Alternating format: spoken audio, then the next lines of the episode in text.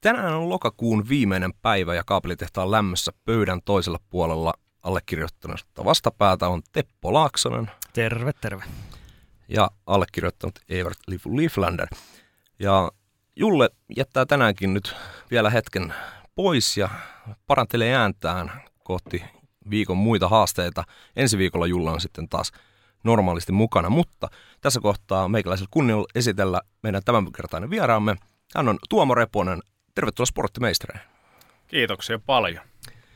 Niin, mitäs on Tuomo lähtenyt syksy ja kohta jo joulun odotus liikkeelle, koska nyt on huikea reipkäpallon vuosi ollut. Kiireinen, jos saadaan viime joulukuusta tähän hetkeen, niin tämmöinen historiallinen vuosi, että näin paljon tapahtumia reikäpallon parissa.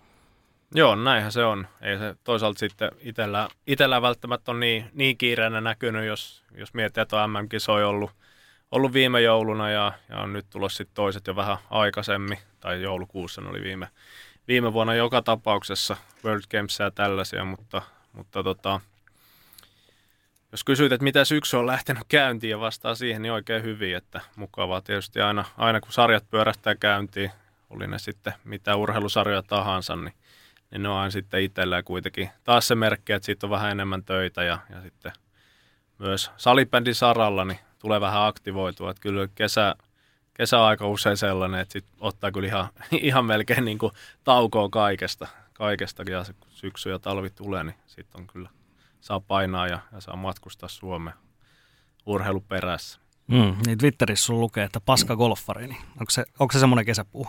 On kyllä, ja se on täysin rehellinen, rehellinen ilmaisu, että, että, että tota, se on kesäpuha, ja, ja on se nyt vähän tässä syksylläkin ollut, että, että aina kun on mahdollista, niin menen kyllä golfaamaan. Että nyt tietysti vähän päivät alkaa lyhenee ja talvisempaa olosuhdetta alkaa tulla, että se ei Suomessa enää toimi, mutta mutta kyllä, se on, se on kiva laji sekin, vaikka sitä ei osaa vieläkään. Mm. Pallo ja kiekko salibändin lisäksi liigaa nyt tehnyt jo molemmat montakin vuotta tuossa, niin ne menee aika hyvin varmaan, varmaan siinä käsikädessä. No menee joo. Kyllä ne tota, ää, tietysti pitkään seurannut liikaa jo ihan, ihan pienestä pojasta asti ja, ja salibändi tuli mukaan sitten oma harrastuksen kautta siinä joskus yläasteiässä ja siitä lähtien sitten ne molemmat on ollut siinä ja nyt kun on niin onnellisessa asemassa, että pääsee molempia, molempia tekemään ja pääsee työskentelemään molempia parissa, niin onhan se kyllä hienoa ja hyvin, hyvin solivat siinä yhdessä. Normaalistihan salibändi nyt ei kesällä ole ollut mitenkään ajankohtaista. Silloin yleensä jätetään sisäpelikengät naulaa ja lähdetään uimaan ja vaikka golfaamaan itse. Enemmän frisbee-golfia harrastanut, mutta olen myös paska siinä, että tota, en ole viittynyt normaaliin mennä, mutta ö, ennen kuin nyt siirrytään meidän aiheisiin, jota tänään nyt totta kai on ö, tulevat MM-kisat, mitkä alkavat tänä lauantaina, ja sitten F-liikaa, ja sitten mennään vielä myöhemmin. Tuomaan sun uraa vielä, mutta tähän voisin muistuttaa mitä kaikki, että suomalainen salibändihän sen isoin yksittäinen hetki voisi sanoa näin, että tapahtui 14.12.2008 Tsekeissä – kun silloin Mikko Hannulan legendaarinen selostus ja tulkinta jatkoajasta, kun Fredrik Djurling oli ratkaista Ruotsille jatkoaikavoittoja ja taas sen karvaan kalkin Suomelle, mutta sitten Toivoniemi nappasi etukulmasta kiinni ja toiseen suuntaan lähdettiin ja jos nyt tässä vähän koitan tulkita sitä, koska emme nyt sitä vanhaa klippiä saa tähän, niin toiseen suuntaan mennään hyvärinen, hyvärinen. Tulee maailman mestaruus, maailman mestaruus Suomeen. Tero Tiitu, Tiitu ratkaisee. Rikki Hyvärisen esityö hakee vertaistaan. Niin muistatko kyseisen hetken? Muistan, muistan nimenomaan tuon viimeisen, että olisin lisännyt sen Rikki Hyvärisen esityö hakee vertaistaan, kyllä. jos en muistanut.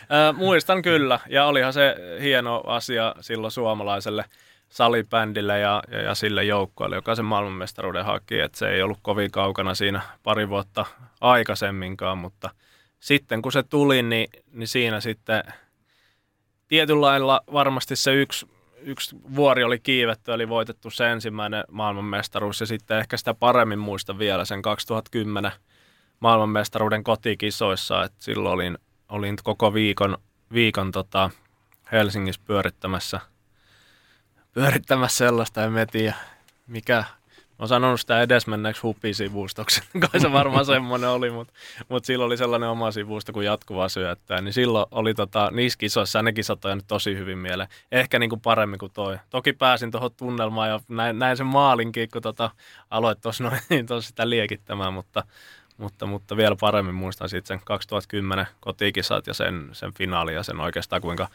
kuinka hyvä Suomi silloin oli. Että et se on jäänyt niinku vielä paremmin. Totta kai kun ollut itse paikalla ja seurannut vähän pidempään sitten siellä paikan päällä, niin siitä syystä varmaan. Mm, totta kai tämä, niin jos itse miettii, niin silloin ei ihan hirveästi salibändi saanut ruutuaikaa. Ne oli just käytännössä melkein mitalipelit, joita katsoi yli kymmenen katsoja melkeinpä.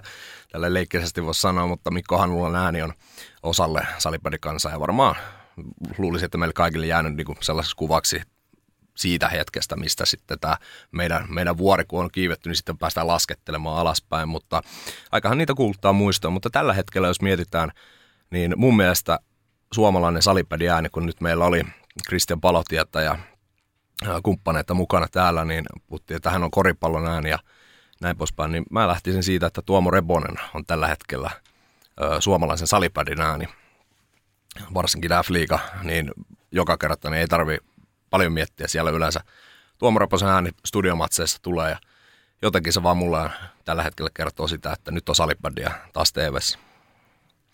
Jos, jos se on näin, näin, näin sun mielestä, niin kiitos vaan, että on ehkä kuullut ennenkin ja, ja tota, Toni Lötjönen sitä joskus on, on tuolla sosiaalisessa mediassa myös niin kuin liekittänyt, liekittänyt vuosia sitten, että itse on vähän ehkä huono, huono ottaa ylipäätään mitä tuollaisia titteleitä tai, tai kehuja, mutta to, toki sen nyt tiedostan, että on kauan ollut mukana ja, ja, ja tehnyt paljon ja, ja kun nyt tälläkin hetkellä niitä studiopelejä tulee, niin on siellä selostamassa, niin, niin, niin tiedostan kyllä sen, mikä se oma työnkuva tai asema siinä on ja, ja on otettu, jos joku puhuu tietenkin totta kai, mutta myös vähän kiusallinen olo tulee aina siitä, jos jos kehutaan, mutta näille mennään. Niin, Lötjönen on itse antanut sulle lempinimen salibändin ainoa ääni, mutta toisaalta hän on antanut myös itselleen lempinimen ylijohtava. Niin no kyllä. Kertooko se Lötjösestä jotain? No kertoo se varmaan jotain hänestäkin. Että, että, että on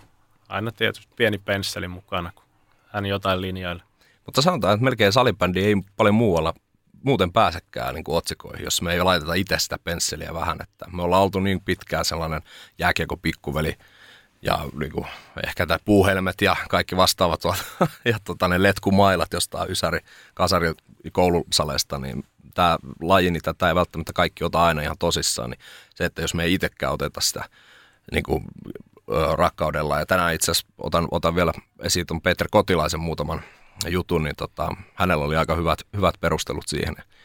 Tota, mutta niihin mennään kohta lisää, mutta tosiaan Salipenen MM-pokaali on nyt ensimmäinen asia, mitä upouudessa Swiss Life Areenassa Zürihin, Zürich Lionsin kotiluolassa nostetaan kohti kattoa tuossa parin viikon päästä, eikö viikon, viikon päästä, eikö kahden, kahden viikon päästä.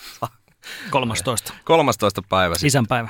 Kyllä, niin tota, katsotaan miten, miten tota pärjätään Suomi-Ruotsi matsille jääkiekossa sitten, mutta tosissaan MM-kisat on nyt tälle historiallisesti nyt 2000-luvulla niin toisen kerran vuoden sisään ja sitten vielä tuossa kesällä oli Birmingham, Yhdysvalloissa Birminghamissa nämä World Gamesit pitkästä aikaa ja itse en yhtään matsia kattonut sieltä, mutta takkiin tuli taas Ruotsilta ja nyt ollaan vähän sellaisessa pienessä huonossa kierteessä, niin miten näkisi tota, Tuomo, että onko tämä nyt kriisipaikka? No ei se varmaan kriisin paikka ole missään nimessä, että, että aika selkeät sävelethän siinä – Salibändissä on ollut nyt useamman vuoden, että Suomi ja Ruotsi ratkoo kultamitali finaalissa, Tsekki ja Sveitsi yrittää laittaa siinä vähän, vähän kampoihin ja, ja, ja tota, sitten tulee Latvia ehkä seuraavana haastajana tälle nelikolle tai ehkä Tsekille ja Sveitsille nyt ensisijaisesti tässä vaiheessa, mutta, mutta tota, kuitenkin lähtökohtaisesti, okei nyt on ollut World Games ja nyt tulee koronan vuoksi kisat siirtyvät, tulee kahdet kisat sitten niin kuin peräkkäisin vuosina, mutta on kuitenkin suht harvakselta pelataan sit joka toinen vuosi näitä arvokisoja ja, ja sitten se on se yksittäinen ottelu. Totta kai se määrittää silloin sen, että kuka on paras ja, ja tiukkoja pelejä ne on, mutta en nyt vielä, vielä kriisistä alkaisi alkais puhumaan. Ja jos miettii nyt sitä, sanoisin kuitenkin, että vaikka jokainen pelaaja, pelaaja joka sinne maajoukkueeseen menee, niin totta kai ilman muuta pelaa tosissaan ja arvostaa sitä tapahtumaa, missä on, mutta sitten jos mietitään MM-kisoja vielä World Gameseihin, niin kyllä MM-kisat on vielä varmasti pelaajillekin se isompi juttu, että World Gamesit on kuitenkin niin, niin uusi juttu vielä salibändissä ja, ja, ja, ja ne pelataan sitten vielä kesällä, mikä on niin kuin toinen juttusa, mutta jos nyt miettii jotain edellistä finaalia, niin, niin sehän oli, pienestähän sekin oli kiinni ja jotenkin tuntui, että Suomi oli siinä alussa vielä vielä tosi niin kuin vahva ja oli, oli todella hyvin peli päällä ja no sitten yksi vähän epäonnistunut haasto ja omissa soja voittomaali, eli pienestä kiinni ja vaikka se World Gamesissa tappio tullut, niin kyllä sen kriisin voi jättää. Sitten jos alkaa tulla ihan toistuvasti ja, ja, ja vuosia ja vuosia, niin sitten ainakin suhteessa Ruotsiin voidaan, voidaan puhua kriisistä, mutta vielä ei tarvitse sitä koota sanoa siitä mun mielestä. Joo. Joo, Lifu oli listannut tuohon vuodesta 2008 nämä mestaruudet, niin ne menee Suomi, Suomi, Ruotsi, Ruotsi, Suomi, Suomi, Ruotsi. Niin meidän kuuntelija Hessu kysyikin, että minkä takia Suomi ja Ruotsi on vuodesta toiseen finaalissa. Ei tunnu löytyvän haastajia. No joo, sanotaan, että haastajia varmasti löytyy, mutta ei sitten kuitenkaan ehkä siinä kovassa paikassa. Että onhan niin kuin Suomi ja Ruotsi ollut kovilla välierissä, ollut tosi tasaisia pelejä, mutta, mutta sitten se kynnys sieltä maalin, maalin tappiosta maalin voittoa on ilmeisesti ollut vanha klisee, mutta liian iso sitten monesti Tsekille ja Sveitsille. Mutta kysymys se oli siis, että minkä takia, niin se on ihan niin kuin lajihistoriasta lähtee, että Ruotsissahan koko laji on keksitty ja siellä on, niin kuin, siellä on resursseja ja siellä on nimenomaan se historia, siellä on harrastajamäärää, eli, eli se on niin kuin yksi juttu. Suomessa sama juttu, se on kuitenkin, en nyt tiedä voiko sanoa, että preikannut, mutta jollakin tasolla kuitenkin on niin kuin Suomessakin iso laji suhteessa sit moneen muuhun, muuhun maahan ja, ja, ja, ja sitten tota, muualla niin ei, ei ole vaan sitten päästy varmastikaan niin kuin nimenomaan harrastajamäärissä ei ole samalle tasolle. Ehkä se suhtautuminen lajiin on myös erilaista niin kuin monessa muussa maassa, eli tullaan sitten näihin resursseihin. Et nyt jos mietitään Suomessa vaikka, niin on yhä enemmän ja enemmän alkanut olla viime vuosina niin kuin pelaajia, jotka pystyy elämään salibändin ehdoilla. Eli vaikka siellä on totta kai pelaajia, jotka käy vielä töissä ja tiedän, että maajoukkuepelaajakin on sellaisia, ketkä käy, käy töissä, töissä ja tota, mutta ne pystyy tavallaan ne salibändin laittamaan kuitenkin ykköseksi, ainakin sitten vähintään niinä hetkinä, kun on näitä isoja, vaikka sanot kotimaan pudotuspelit tai, tai mm. MM-kisat, niin sitten työnantajat joustaa ja, ja on tietysti moni myös seuroilla on, tekee hommia, niin se on silloin selvää, että, että siihen pelaamiseen niin kuin sitä kautta annetaan sitten satsaukset, että varmasti tuo ja sitten totta kai laadukas laadukas valmennus varmasti on, on yksi, yksi tekijä.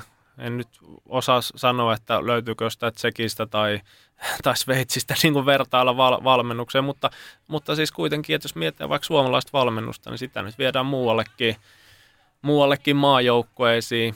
En tiedä, kysytäänkö Ruotsista ja sieltä ei vaan lähetä, mutta, mutta siis kuitenkin niin sanoisin, että siinä on varmasti niin kuin se lajin asema maassa, sitten se, ne perinteet ja, ja se, että miten pelaajat pääsee, pääsee lajiin niin kuin suhtautumaan, niin, eli kuinka ammattimaisesti pääsee pelaamaan, niin varmasti nimenomaan huipputasolla siellä ne erot alkaa sitten tulla. Mm, Tämä on aika lailla semmoinen ikuisuuskysymys, ja nyt kun mainitsit vielä noin, että jos niitä äh, duuneja tehdään, niin aikanaan kun Henri Toivoniemi oli pitkään koko maailman paras maalivahti, niin muistan Yleltä oli tämmöinen lyhyt insertti juttusarja tai, tai juttu tehty muistaakseni urheiluruutu, että kun hän oli, hän oli tuolla tota, pajalla hommissa vielä sitten aina illat ja tota, sitten muuten niin koko salipäni maailman kuuluisin maalivahti, niin kyllä se niin kuin vaan kertoo tuosta, mutta tota, näkisitkö, että jos nyt tässä mietitään joku aika raja tai aika jänne, että mihin mennessä tämä kirous niin sanotusti murtuu, että Suomi tai Ruotsi ei voita. Ja nythän tämä on aika paha, jos miettii, että kaksi kertaa Suomi, kaksi kertaa Ruotsi, kaksi kertaa Suomi, niin nyt toissa Ruotsin se toinen tähän perään, mutta tämä ketju pitäisi nyt saada katkaistua. Mutta niin se, että joku toinen, Sveitsi, Tsekki, mainitsi Latvian, niin milloin tapahtuu? Viiden vuoden, kymmenen, viidentoista? No siis voi tapahtua jo niin kuin ihan, en sano sen takia, että nyt pitäisi jotenkin luoda jännitteitä, että, että mulla ei ole sellainen, että nyt tässä pitää tavallaan jotenkin väkisin, väkisin niin kuin, että hei, että kyllä ne on hyvät kisat, että siellä voi kukaan voittaa kenen vaan. Että kyllä niin kuin, rehellinen pitää olla, mutta siis kyllä, kyllä Tsekki ja Sveitsi, niin kuin esimerkiksi Tsekki on voittanut nyt öö, pari kertaa putkea tuonne U21 vaikka se U20, eli, eli siis nuorten kisat. Eli sieltä tulos niin nuoria pelaajia, ketkä on noussut jo useampi heistä on myös niin kuin miesten maajoukkueessa ja se kilo ehkä nyt sanoisin, että pien noste siellä suhteessa Sveitsiin. Ja, ja kun puhutaan niin kuin yksittäistä pelistä, niin siis mun on mahdoton arvioida sitä, että se voi olla, että se ei siltikään tapahdu vaikka seuraavaa kymmenen vuoteen. Se voi olla, että se tapahtuu nyt seuraavissa kisoissa, että se tsekki nyt yllättää sitten, mikä, tai Sveitsi, mikä se tie tulee ikinä olekaan. Että kyllä siinä pitää melkein vähintään vähintään sitten toinen Suomi tai Ruotsi kaataa siinä matkalla, ellei tuu sitten jotain ihan superyllätyksiä, mutta en, en, usko, en usko siihen. Mutta sitten taas Latvia on kyllä myös sellainen, että, että voi alkusarjassa ja miksei puolivälierissäkin, niin tot, voi olla aika inhottava ja onkin inhottava vastustaja sitten niin kuin kelle tahansa. Että, että sielläkin on hyviä, hyviä pelaajia ja, ja on osoittanut tässä näin, että – pystyy haastamaan, kun yksittäistä pelistä puhutaan. Mutta jos vastaan ihan rehellisesti, niin se voi olla nyt tai sitten tosiaan voi olla, että kyllä seuraavan kymmenen vuoteen. Että, että vähän tylsä vastaus, mutta, mutta näin, se, näin se on. Että se, se on niin kuin varmasti jollain tasolla lähempän koko ajan, mutta sitten toisaalta taas niin kyllä musta tuntuu silti, että Suomessa ja Ruotsissa niinhän se menee monesti, että ne parhaat ne tekee kuitenkin koko ajan vähän paremmin, ne pääsee vähän enemmän koko ajan karkuun, eli, eli se muutos, muutoksen pitää lähteä nimenomaan sieltä, sieltä niistä joukkueista, ketkä tulee alempaa. Että noi on tosi lähellä, mutta sitten jos mietitään sieltä, että sanotaan sieltä 6 ynnä muut, että sieltä tultaisiin niinku samalle tasolle, niin sit, siihen menee jo aika. Että sen uskalla linjat.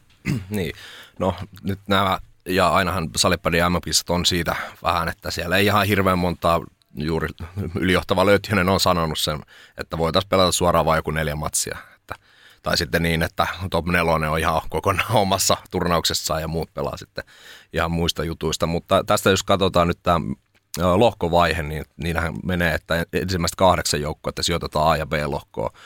Tota,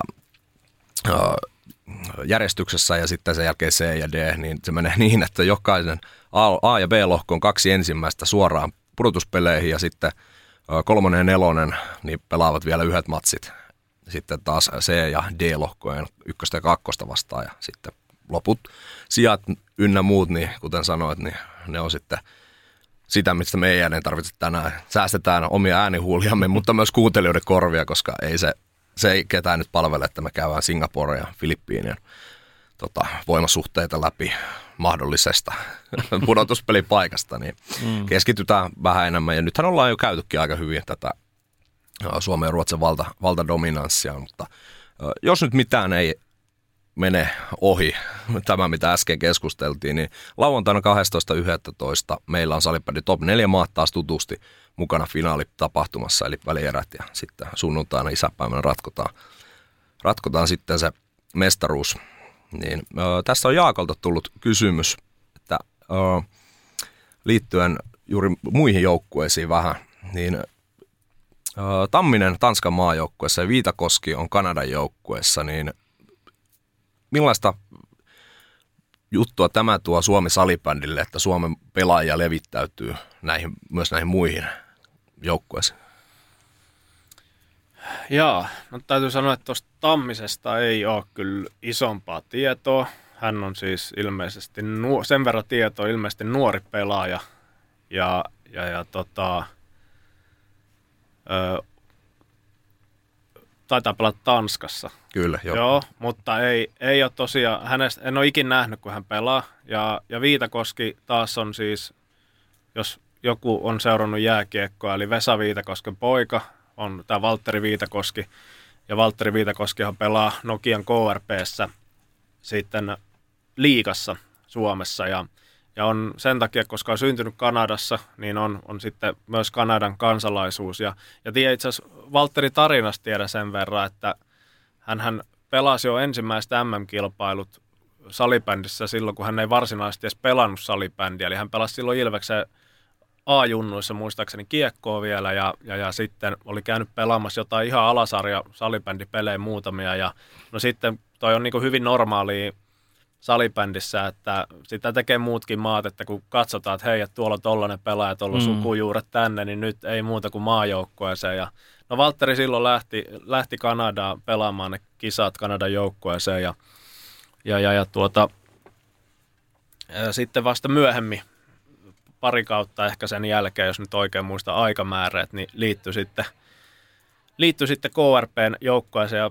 Preikkaskin itse asiassa ensimmäinen liikakausi oli todella hyvä häneltä, että hän oli, hän oli niin kuin jääkiekko taustalla, tosi niin kuin poikkeuksellinen hyökkääjä ja, ja, ja ajo pieniin tiloihin ja teki vähän sellaisia ratkaisuja, mitkä ei ollut lainausmerkeissä lajin omaisia yllätti sillä niin kuin puolustajat. Mutta se, että jos joku suomalainen pelaa tai sanotaan, jolloin joka, niin muun maan, jolla muun maan passia pelaa Suomessa tai miten vaan, niin emme tiedä tuokse itsessään suomalaiseen salibändiin mitään. Et ehkä voi ajatella niin, että nämä pelaajat, nyt jos vaikka Viitakoski, joka pelaa KRPssä, mikä on liika ihan parhaita joukkueita ja viime vuodella hopeaa, niin ehkä hän voi viedä sinne Kanadaan, kuten sitten tietysti siellä on muistaakseni muilla se Ottoa ja on valmennusryhmässä, niin ehkä he voi viedä niihin maihin jotain – jotain asioita suomalaista salibändistä ja, ja silleen kehittää, koska just nämä pienemmät maat, niin eihän siellä on varmasti niin kuin hyvin kirjavaa se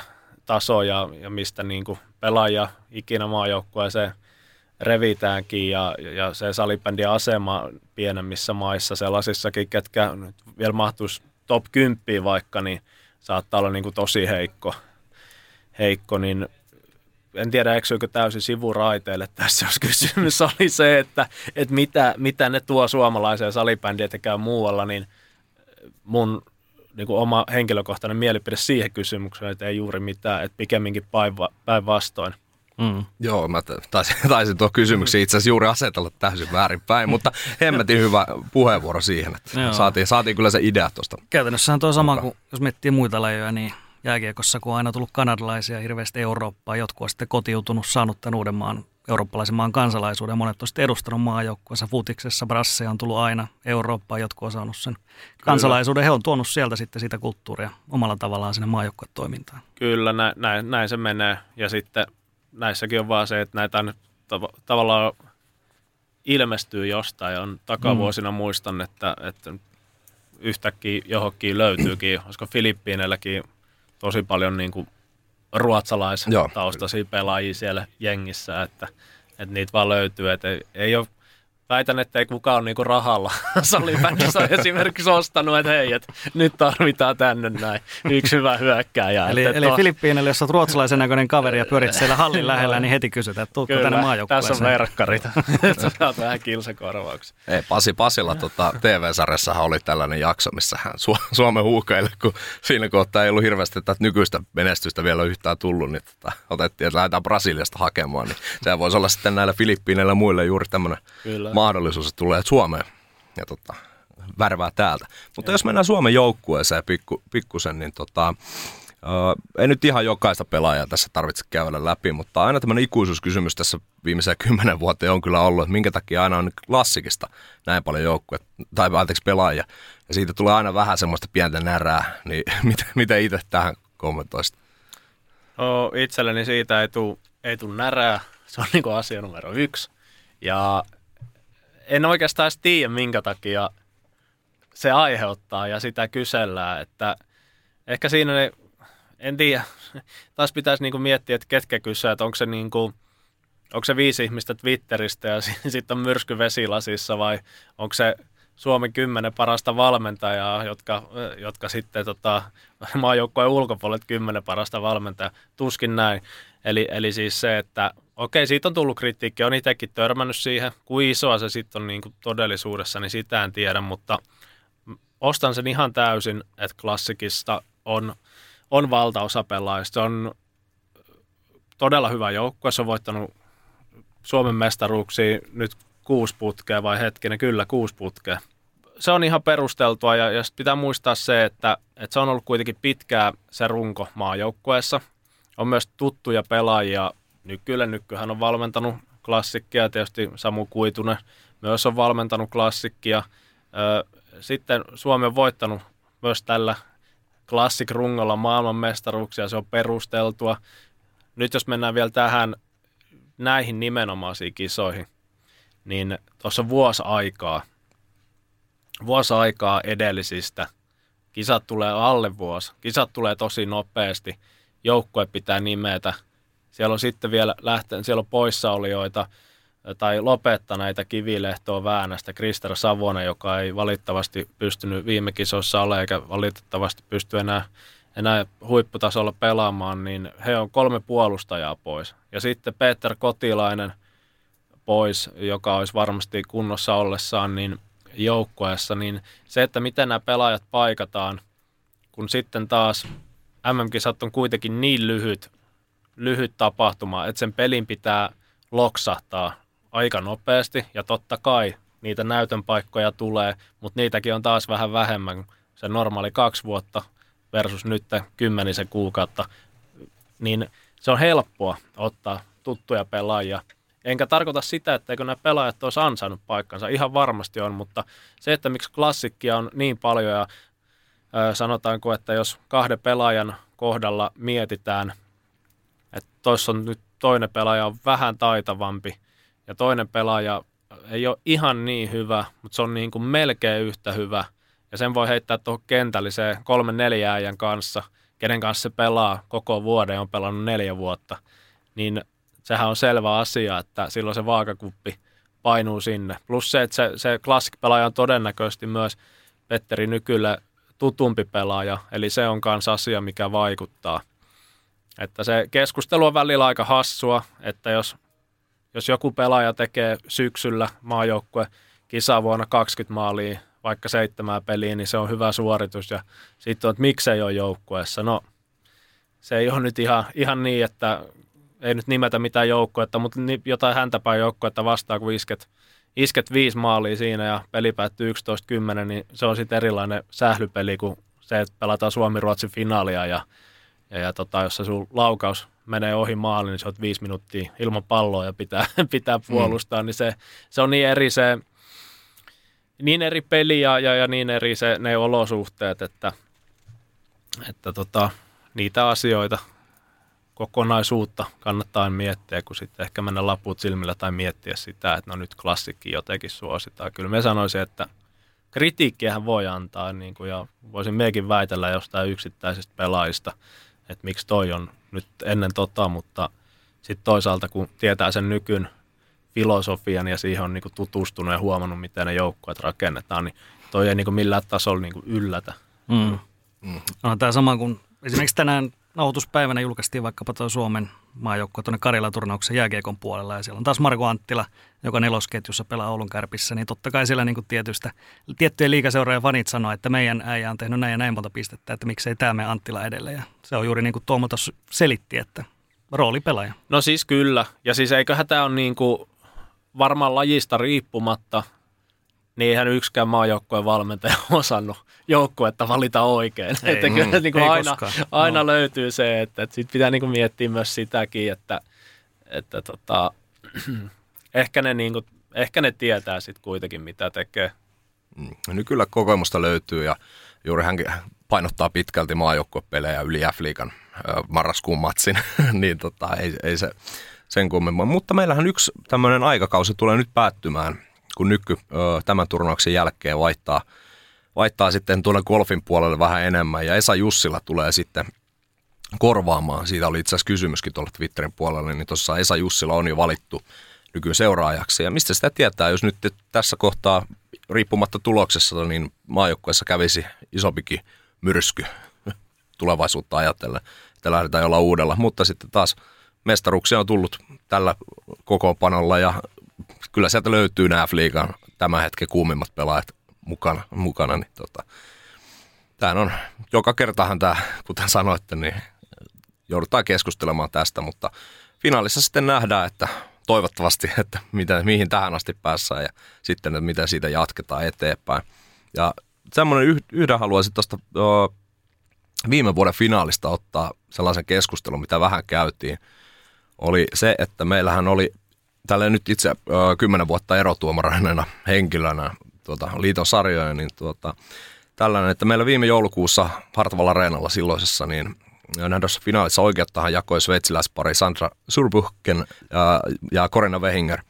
Ja kyseinen parihan on viheltänyt paljon eri ratkaisupelejä miesten puolella ja tota, tämä on herättänyt aika paljon laajaa keskustelua, koska sitten aina haluttaisiin, että koska sinne tulee lähtökohtaisesti turnauksen kaksi parasta joukkuetta, niin siellä olisi myös esityksillään parhaiten loistaneet erotuomarit, mutta tässä tulee tämä kansalaiskysymys, että yleensä ottaen suomalaiset ja ruotsalaiset on finaalissa, niin siellä ei voi siinä kohtaa olla suomalaista tai ruotsalaista paria.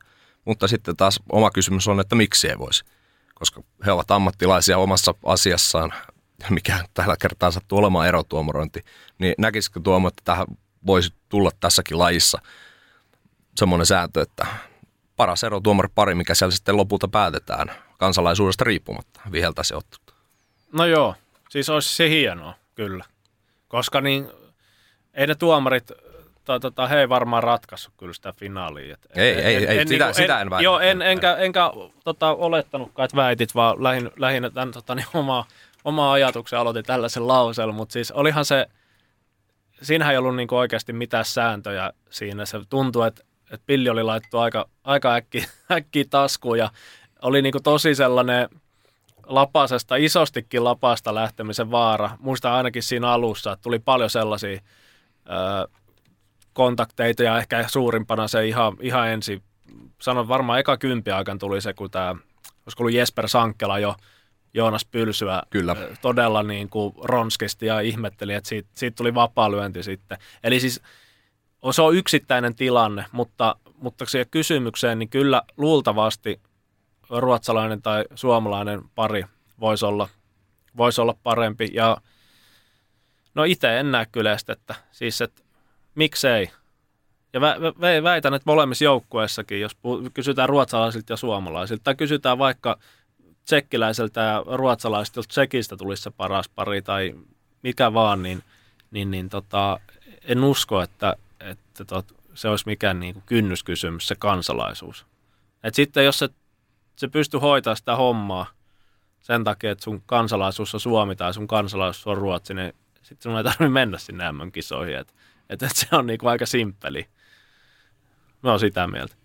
Mm, kumminkin aikalaisen draaman kaarihan se koko ottelu oli, mutta se, että siinä kohtaa, jokuhan voisi sanoa, että pelaajathan ratkaisee mutta se, että silloin se ratkaisu, minkä tehdään, eli laitetaan pilli taskuun tai toisinpäin, viedetään aivan kaikki, niin sehän poistaa sen tietynlaisen flown siitä, että mihin, mihin se menee ja joku voi käyttää sitä hyödyksi. Ja Ruotsihan käytti aika ronskistikin sitten tuota, hyödyksi niin koukkimisella kuin sitten näillä isolla taklauksilla ja sehän jos nyt niin kuin joku haluaa sen käydä katsomassa, niin se oli täys heittäytyminen ja sieltä löytyy säätökirjasta myös heittäytyminen vastapelaajaa päin, niin itse en kyllä niin kuin siellä katsomassa olleena niin voinut käsittää sitä. Ja kyllähän kuten sanoit, niin se näkyy sitten koko ottelua ja joo. muihin. No joo, ja siis toi jäi tietysti yksittäisenä mieleen, että se täytyy kyllä sanoa, että en, nyt pitäisi melkein katsoa sit peli niin kuin uusiksi, että, että emme niin kuin sano, että se olisi nyt suosinut varsinaisesti ehkä, ehkä kumpaakaan. Kyllähän pelaajatkin sitten – yleensä, jos se linja on niinku jompikumpi, että se on, niinku, on se mikä vaan, niin kyllä pelaajat siihen tottuu. Sitten tullaan siihen, että enkä puhu nyt tästä nimenomaan finaalista enää niinkään, vaan ylipäätään, että, että, että se kansainvälinen pelihan on ollut, ollut niin kuin sitä, että siellä saa aika paljon roikkua ja saa, saa repiä ja, ja taito, taitoelementti ehkä otetaan pois. Ja, ja sitten kun eri maissa on vähän omissa sarjoissa erilaisia ne linjauksetkin, niin, ja, ja tavallaan niin kuin tapa viheltää tuomaroida, niin siinä tulee varmasti yksi niin kuin ristiriita sitten, sitten ja, ja, ja, se on varmasti niin kuin, pelaajillehan se on sitten pahin justiinsa, että jos et ole ihan niin kuin tietoinen siitä, että, että mikä linja on ja mitä saa tehdä, niin silloinhan ne ylilyönnit ja se käsistä lähtemisen vaara niin on iso. Mm. No, katsotaan. Meillä alkaa kisat nyt tuossa tällä viikolla, milloin jo nauhoitetaan ja kuuntelijat tätä kuuntelee, niin ei siinä me jäämme odottelemaan, että miten Suomen maajoukkue tästä viimeisestä haastetta Petterin nykyalaisuudessa selviää ja sitten isäpäivänä tosissaan näemme, että kuka sitä siellä Swiss Life Arenalla nostelee kannua, mutta siirrytään me tässä kohtaa sitten kotimaisen F-liigan ja miesten liigan pari. Tervetuloa taas takaisin. Sporttimeisterit jatkaa vieraanamme Tuomo Reponen. Tuomo, F-liiga, se nyt on kuitenkin varmaan sulle se rakkain asia salibändissä. Itsekin olet pääsarjalaisesti NSTstä noussut. Niin miten näkisit tällä hetkellä suomalaisen salibändituotteen niin meille kotimaisille katsojille ja seuraajille kuin sitten mahdollisesti, kun F-liiga TV tai joku ulkomaillakin saattaa katsoa, niin onko tämä F-liigan sloganin mukaisesti maailman viihdyttämintä salibändiä? Niin, se on tietysti, että kuka mitäkin näkee viihteenä ja, ja että se on varmaan hyvin pitkälti mielipidekysymys. Se täytyy sanoa, että tulee hyvin vähän, jos ollenkaan seurattua muita, muita sarjoja kuin F-liigaa salibändisaralla. Okei, ehkä niin kuin sarjataulukkoja ja vähän, vähän silleen kattelen, mutta pelejä niin ei, ei käytännössä ollenkaan. Onko se maailman viihdyttävintä, niin varmasti parhaimmillaan kyllä.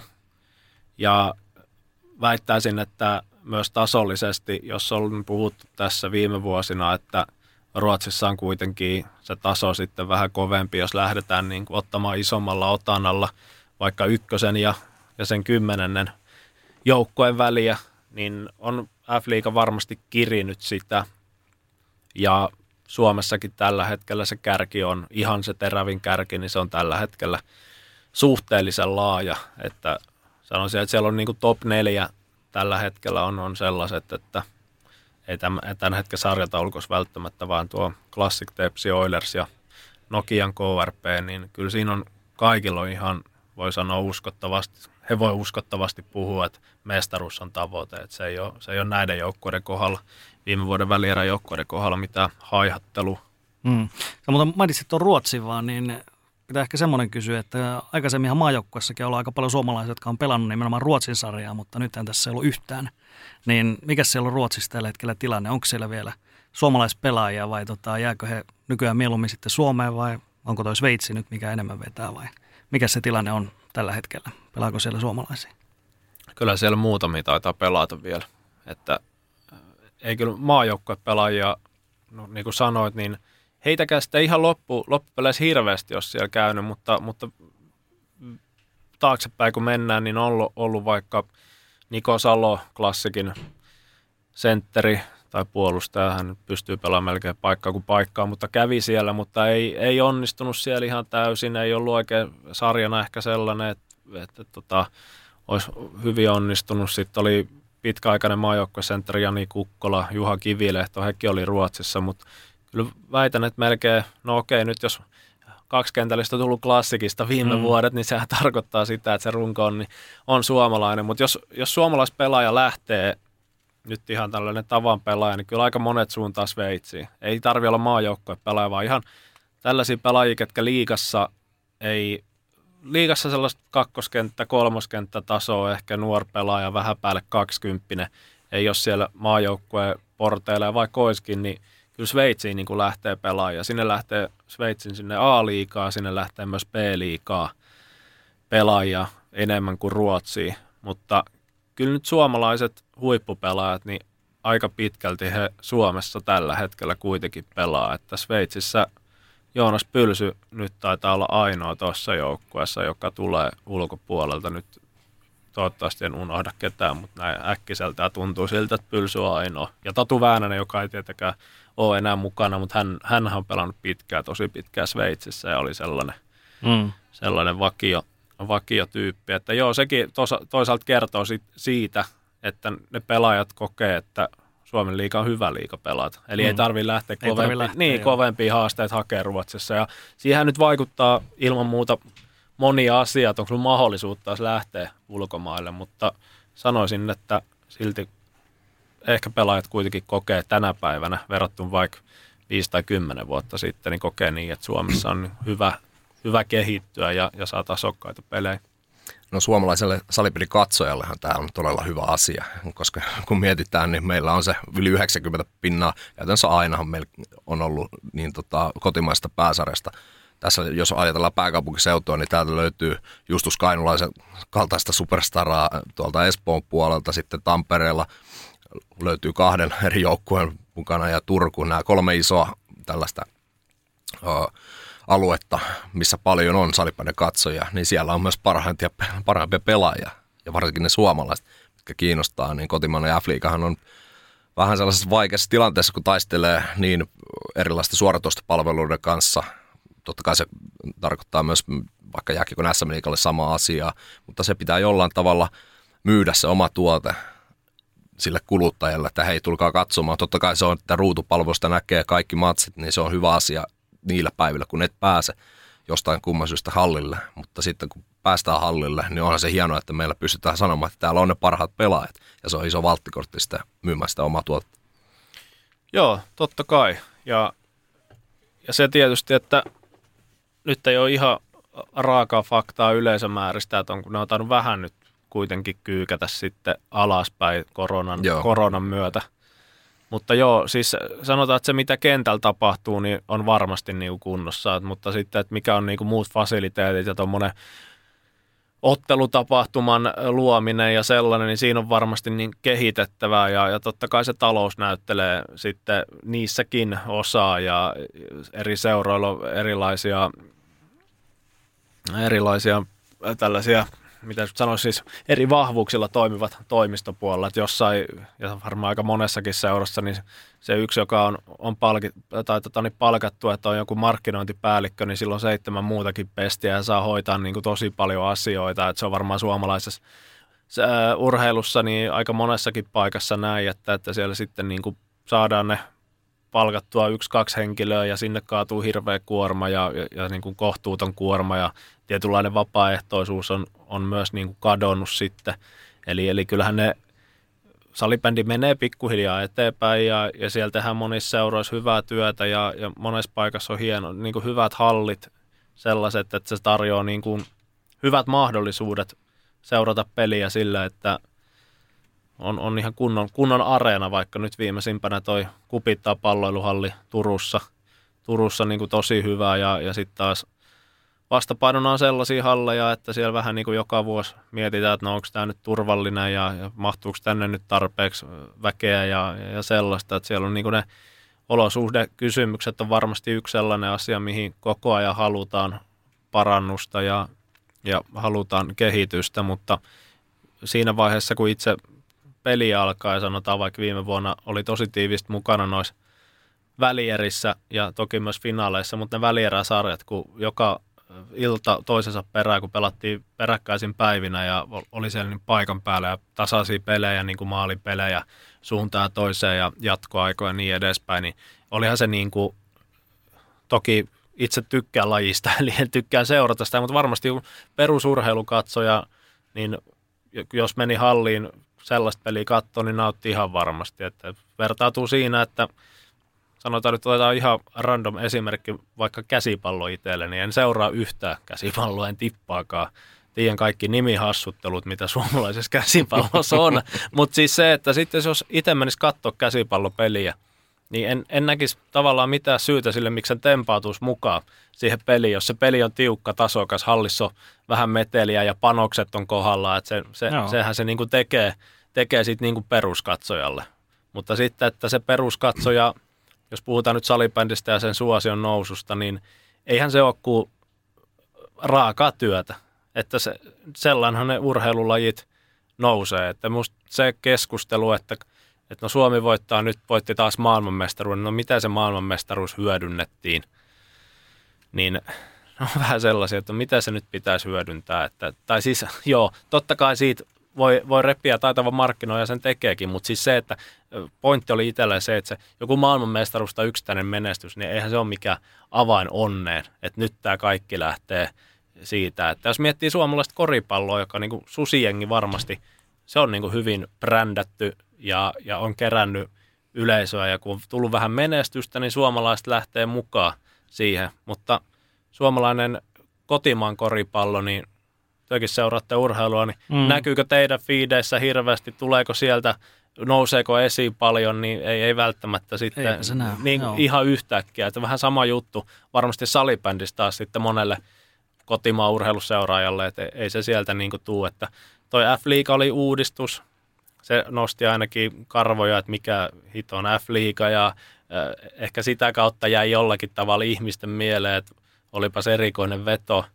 Mutta kyllä täytyy sanoa sitten, että tämäkin tulee taas semmoisen seuraajan silmistä, joka kuitenkin seurailee salibändiä tiiviimmin, niin kyllä siellä niin kuin F-liigan suunnalta ainakin tuolla sosiaalisessa mediassa ihan yritystä on, on tuoda lajia nostella niitä klippejä, mikä on niin kuin nykyään varmaan se helpoin tapa saada nuorison keskuuteen ja muutenkin, että tehdään niitä 10 sekunnin maaleja tai jotain hassuja kuperkeikkoja tai mitä ikinä mm. siellä pelissä tapahtuu. Että, että on siellä yritystä, mutta että kyllä se niin kuin joka sektorillahan se vaatii, vaatii työtä, että jos salibändistä iso laji halutaan, ja voi olla, että se ei koskaan iso laji tuukkaa. Että, että sitten sit se on näin, että, että mulle henkilökohtaisesti, niin jos me tykkää jostain vaikka salibändistä tai, tai jääkiekosta, niin – ei muut sille kiinnostaa, että mitä joku muu ajattelee siitä. Että koska jos on niin kuin, muusta hauskaa, me tykkää katsoa sitä tai me tykkää tehdä töitä sen parissa, niin, niin se riittää niin kuin henkilökohtaisesti minulle.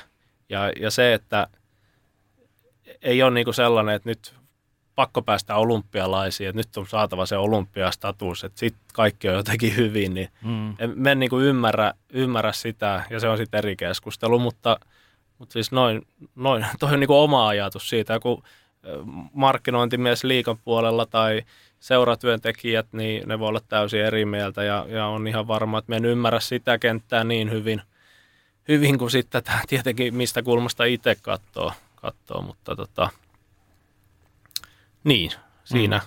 taas jaariteltu pitkä vastaus ihan vähän asian vierestäkin. Niin, jääkiekko on semmoinen, että se on, totta kai se on fakta, että siinä on myös kilpailua monilla paikkakunnilla siitä, että se tavallaan varastaa näitä sieluja myöskin salibändiltä, mutta sitten taas jos lähtee miettimään sitä, että mikä, mikä on sitten se salibändin tie, että pitääkö niin kuin tavallaan mennä katsomaan, mitä vaikka tyyli Tampereen Ilveksessä tehdään ottelutapahtuman suhteen ja kopioidaan sieltä vaan kopipastella vai, vai pitäisikö niin kuin ottaa ihan toiseen suuntaan, että tehdäänkin niin kuin jotain ihan, ihan omaa ja erilaista ja varmaan esimerkiksi tämä lippujen hinnoittelu ja tämmöiset asiat varmaan nousee, nousee niin kuin esille, että pystyisikö näillä salibändi saamaan, saamaan sitten vähän, vähän niin kuin oma, omanlaista kilpailuetua. No siis näinhän se on ja noita asioita varmaan mietitäänkin, mutta siinä tullaan taas sit hyvin pitkälti siihen, että jos verrataan sitten vaikka siihen Tampereen Ilvekseen, niin me vaikka että siellä on muutama pää enemmän miettimässä näitä mm. juttuja kuin sitten vaikka Nokia KRPssä siellä, siellä seurassa. Ja niin kuin sanoin, niin monessa seurassa niin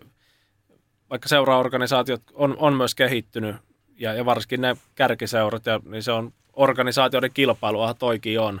Mutta sitten jos otetaan vähän pienempi seura, niin ei siellä välttämättä se masa, joka paistaa pullat sinne kahvioon ja, ja pitää huolen, että pelaajilla on banaanit tuolla pukukopissa ja, ja laskuttaa ne juniorit, niin ei se ehkä siinä enää mieti, vaikka se on se seuran työntekijä, että miten tota ottelutapahtumaa, että pitää ostaa uudet strobovalot ja, ja hommata DJ. Eli, siis, eli varmasti niin kuin on, on ajatuksia, mutta yksinkertaisesti ei vaan niin kuin riitä, riitä sit niin kuin kädet enää. enää siihen, Tuossa on läppäri, niin. tuossa on Spotify päälle niin, ja no pois. No kyllä, se, siis sehän toimii. Se on hy, hyväksi havaittu, että varsinkin jos on hyvä lista vielä, mitä sieltä Spotifysta tulee. Niin.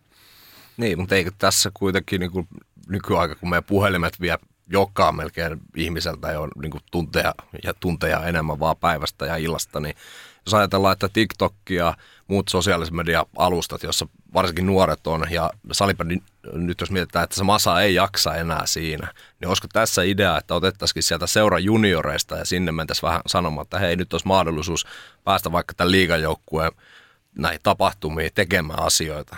On se sitten just musiikin soittamista, sinne voisi jos siellä seuralla on oma DJ, niin vähän opettaa, että miten tätä niin kuin kompleksia siellä, siellä hallinnoidaan ja sitten siellä, mitä siellä ottelutapahtumassa ja yleisesti ottaen niin kuin nuorethan ymmärtää nuorten asioiden päällä.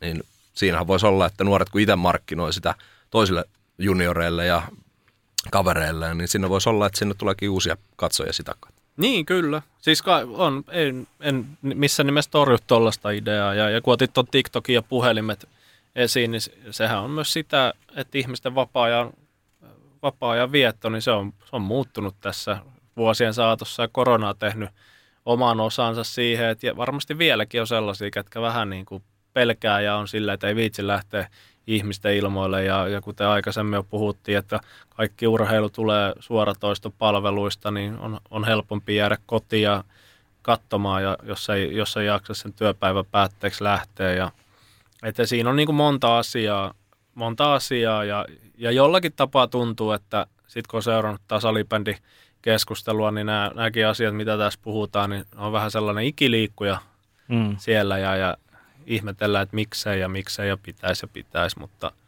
sitten kun teet työn hyvin, jos pystyt luomaan itse jotain kiinnostavaa, niin kyllä ihmiset sen löytää. Se, sitä niin kuin sellainen itse ajattelee. Se on ihan sama, mikä se taiteen muoto, urheilu tai viihde, mikä vaan, niin jos, jos joku homma toimii, niin sitten ihmiset katsoo sitä ja sit sut tullaan katsomaan ja sitten sit saattaa saada jotain taskun pohjallekin ja homma kehittyy sitä kautta. Kärjistettynä se on noin yksinkertaista, mutta, mutta tota, niin kuin sanoin, niin ei, ei ole seuratyöstä kokemusta ja silleen, että en, en, en jaksa lähteä niin kuin kritisoimaan yhtään seuraa, että miksei joku tee näin. Olisi niin kuin laji, laji, mikä vaan tiedän, että se on niin kuin tosi kovaa hommaa. Mm. Näen tässä potentiaalia joulumarkkinoille, kirjamarkkinoille tehdä semmoisen self-help-oppaa vielä. Että tässä, oli, tässä oli nyt Tuomon vinkit. joo, joo, joo, kyllä. Kaksivuinen opus. no mutta mahdollisuuksiahan nyt kotimaassa F-liigassa on, koska tällä, nyt kun siirtyy maajoukkue tauolle, niin tämä kausihan on tuonut sen, että muutamia uudistuksiakin nyt pääsarjaan. Eli ottelumäärähän on lisätty, eli pelataan kolmikertainen sarja ja sitä kautta niitä mahdollisuuksia hakea niitä ihmisiä sieltä kotiruutujen ja TikTokien ääreltä sinne hallille on enemmän, niin näetkö tämän hyvän asian? Nimenomaan tämän 30 Ot, niin. ottelumäärä. Niin. Öö, aikaisemmin näin, että joo, hyvä. Ja, ja ehkä ennen, enemmänkin se, että toi liika muuttui 12 joukkueen saareksi. Ehkä se oli se, minkä näin hyvän asiana. No sitten tämä ottelumäärä oli vähän niin kuin suora seuraus siitä, koska mm. 26 ottelua oli ennen ja nyt jos olisi vetty kaksi kertaa, niin se olisi 22.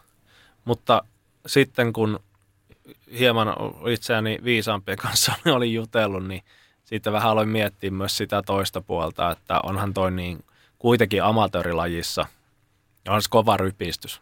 Ja, ja varsinkin pelaajille, jotka käy töissä, se arkipelejä tulee kuitenkin lisää. Sitten tällainen vuosi, että siellä on, siellä on MM-kisoja ja siellä on Champions Cupia ja sitten tulee vielä pudotuspelit, että et just tämmöinen hyvin menestyvä joukkueen pelaaja, niin se pelaa ensin 33 matsia runkosarjaa, sitten se käy huitaset tuolla kuusi matsia MM-kisoja ja klassikis Champions Cupia, se onkin yli 40 matsia. Sitten tulee kevään pudotuspelit ja siellä kun menee sarjat pitkäksi, niin se on 60 matsia. Eli mm-hmm. jos mietitään nimenomaan sitä yhtälöä, ja töissäkin pitäisi käydä. Niin, on, on työt ja, ja, ja perheet ja, ja näin, niin onhan se kova, kova paketti sitten, sitten ja nimenomaan en tiedä, miten missäkin tai kukakin pelaaja on niin kuin omat diilinsä tehnyt, mutta tiedän myös tapauksia, että töistä kun olet pois, niin sitten töistä pois, sitten ei tule palkkaa, eli, eli, eli voit, voit lähteä, mutta käytännössä voit polttaa lomapäivässä siihen, tai, mm. eli sun pitää niin kuin tehdä tosi paljon valintoja, laittaa se laji niin kuin ykköseksi, se on kaikki pois vapaa-ajasta. Ja totta kai ne, ne valinnat on, ne on omia valintoja, ne on, ne on niin kuin hienoja, siis arvostan sellaisia pelaaja-ihmisiä, ketkä, ketkä lyö noin paljon likoa, mutta, mutta kyllä se niin kuin edelleen tuu siihen, että amatörilajista kysymys, niin kyllä semmoinen 50-60 ottelua yhteen kauteen, niin on, se on aika iso määrä, määrä sitten, koska tiedetään, että tuosta pelaamisesta, niin – ei kuitenkaan ihan, ihan tota miljoonia saa, jos ei, ei saa satoja tuhansiakaan siis. Eli, eli siis niin korvaukset on kuitenkin varmaan suhteessa siihen menetettyä aikaan niin aika pieniä. Tietämättä sen enempää nyt kukaan tehnyt minkäkinlaisia henkilökohtaisia diilejä, mutta, mutta jos kausikohtaisesti puhutaan kuitenkin kymmenistä tuhansista niin kuin parhailla, niin, niin, niin, niin eihän se, se korvaus sitten niin kuin kovinkaan iso ole. Eli, tästä tämä amatööristatus, vaikka tosi kovia urheilijoita siellä huiput on.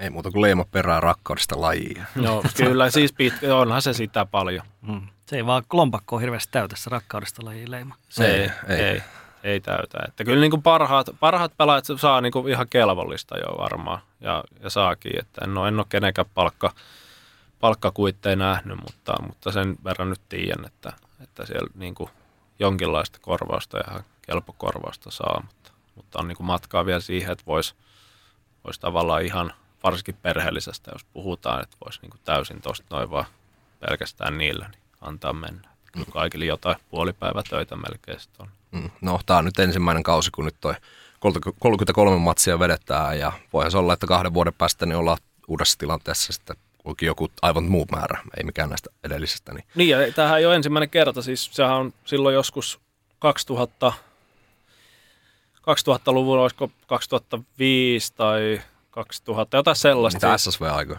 No siis niitä aikoja varmaan joo, mutta siis niin, no siis se on ollut ennen, ennen vuotta 2000, olisi varmaan jotain siinä 2000-luvun alkupuolella kuitenkin oli muutama kausi 33 ottelua mm. ja sitten vaihtui 26. Mm. No yksi asia myös, mikä on vaihtunut, niin meiltä tästä meidän rakkaasta lajista niin poistuu viiden minuutin rangaistus tälle kaudelle ja senhän sitten korvaa kahden, plus kahden minuutin rangaistus, joka tunnetaan isona joukkueen rangaistuksena, kakkonen on sitten vaan pieni, niin tota, nyt tälleen selostajalta, niin ootko huomannut eroja, että onko niitä tullut sun selostamissa matsissa enemmän tai onko ne näytellyt nyt eroja siihen entiseen?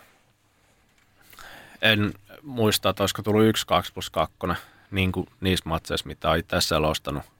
Ja, ja, ja toi niin vitosen rangaistus, sehän on ainakin osa syy on varmasti se, ja siitä on niin puhunut aikaisemmin jo jotkut valmentajat, että se näyttelee kohtuuttoman isoa roolia, koska hyvät joukkueet pystyy tekemään useamman maalin vitosen aikana ja ehkä nähdään, että se yksi vitonen niin määrittää liikaa peliratkaisu, mutta näinhän se ei sitten kuitenkaan ihan todellisuudessa ole, että eh, on kyllä, on itsekin nähnyt, että vitosaika tehdään kuusi maalia. Et salibändissä muutenkin saattaa tulla nopealla syklillä maaleja, mutta sitten sit voi sanoa, että okei, tämä on nyt tämä paketoiti ehkä tämän Femma aikana, mutta, mm. mutta esimerkiksi viime kaudella niin tein siitä ihan, ihan sellaista pientä tutkimusta, kun uppouduin joskus tilastoihin, niin olisiko siellä ollut, nyt tämä tulee sitten mutulla, totta kai, että ensin puhutaan faktoista ja sitten heitetään mutulla, että mitä ne faktat on, mutta ei, mutta siis, siis varmaan olisiko ollut kolme, kolme viiden minuutin rangaistusta, jossa tuli kaksi maalia tai enemmän.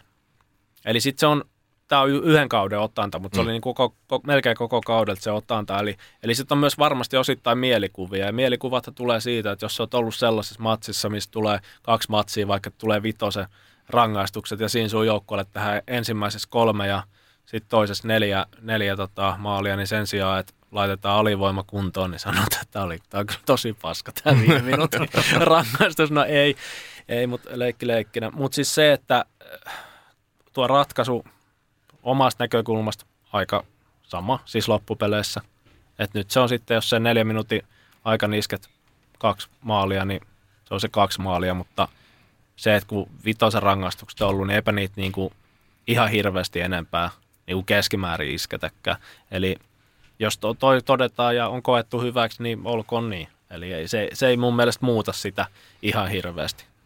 Mm, tätähän on perusteltu pitkälti sillä, että jotenkin, että se on ollut niin vaikea niin kuin luoda sieltä, että nyt vitonen on iso rangaistus viheltää myös, niin se, että niitä on tullut jotenkin niin kuin mukamas vähän, että uh, esimerkiksi Sveitsissä, niin siellähän vihelletään todella vähän, ja en tiedä, miten, en ole nyt katsonut tämän kauden tilastoja, että miten siellä puolella on mennyt, mutta Suomessahan melkein, me, niin kuin voidaan sanoa, että semmoinen yksi per kokonainen sarjakierros niin on aika lähellä, että mitä niitä on ennen tullut, niin katsotaan nyt tästä pari kautta eteenpäin, että mihin se, mihin se suunta ja trendi lähtee, niin ollaan taas vähän viisaampia, mutta isoja muutoksia, kuten sanoit tämän F-liigan, että mikä hito on F-liiga, niin nyt on, että mikä hito on 2 plus 2.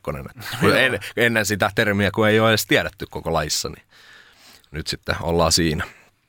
Mutta jos nyt mietitään tätä 12 joukkueen tota, sarjaa, niin kahdeksan suoraan pudotuspeleihin, kaksi jää siihen välimaastoon ja voi selvitä ja pyykkiä hiet otsalta, mutta sitten kaksi viimeistä sitten lähtee sitten karsimaan Insidivarin ottaa parhaita joukkueita vastaan. Hauska nimi sekin.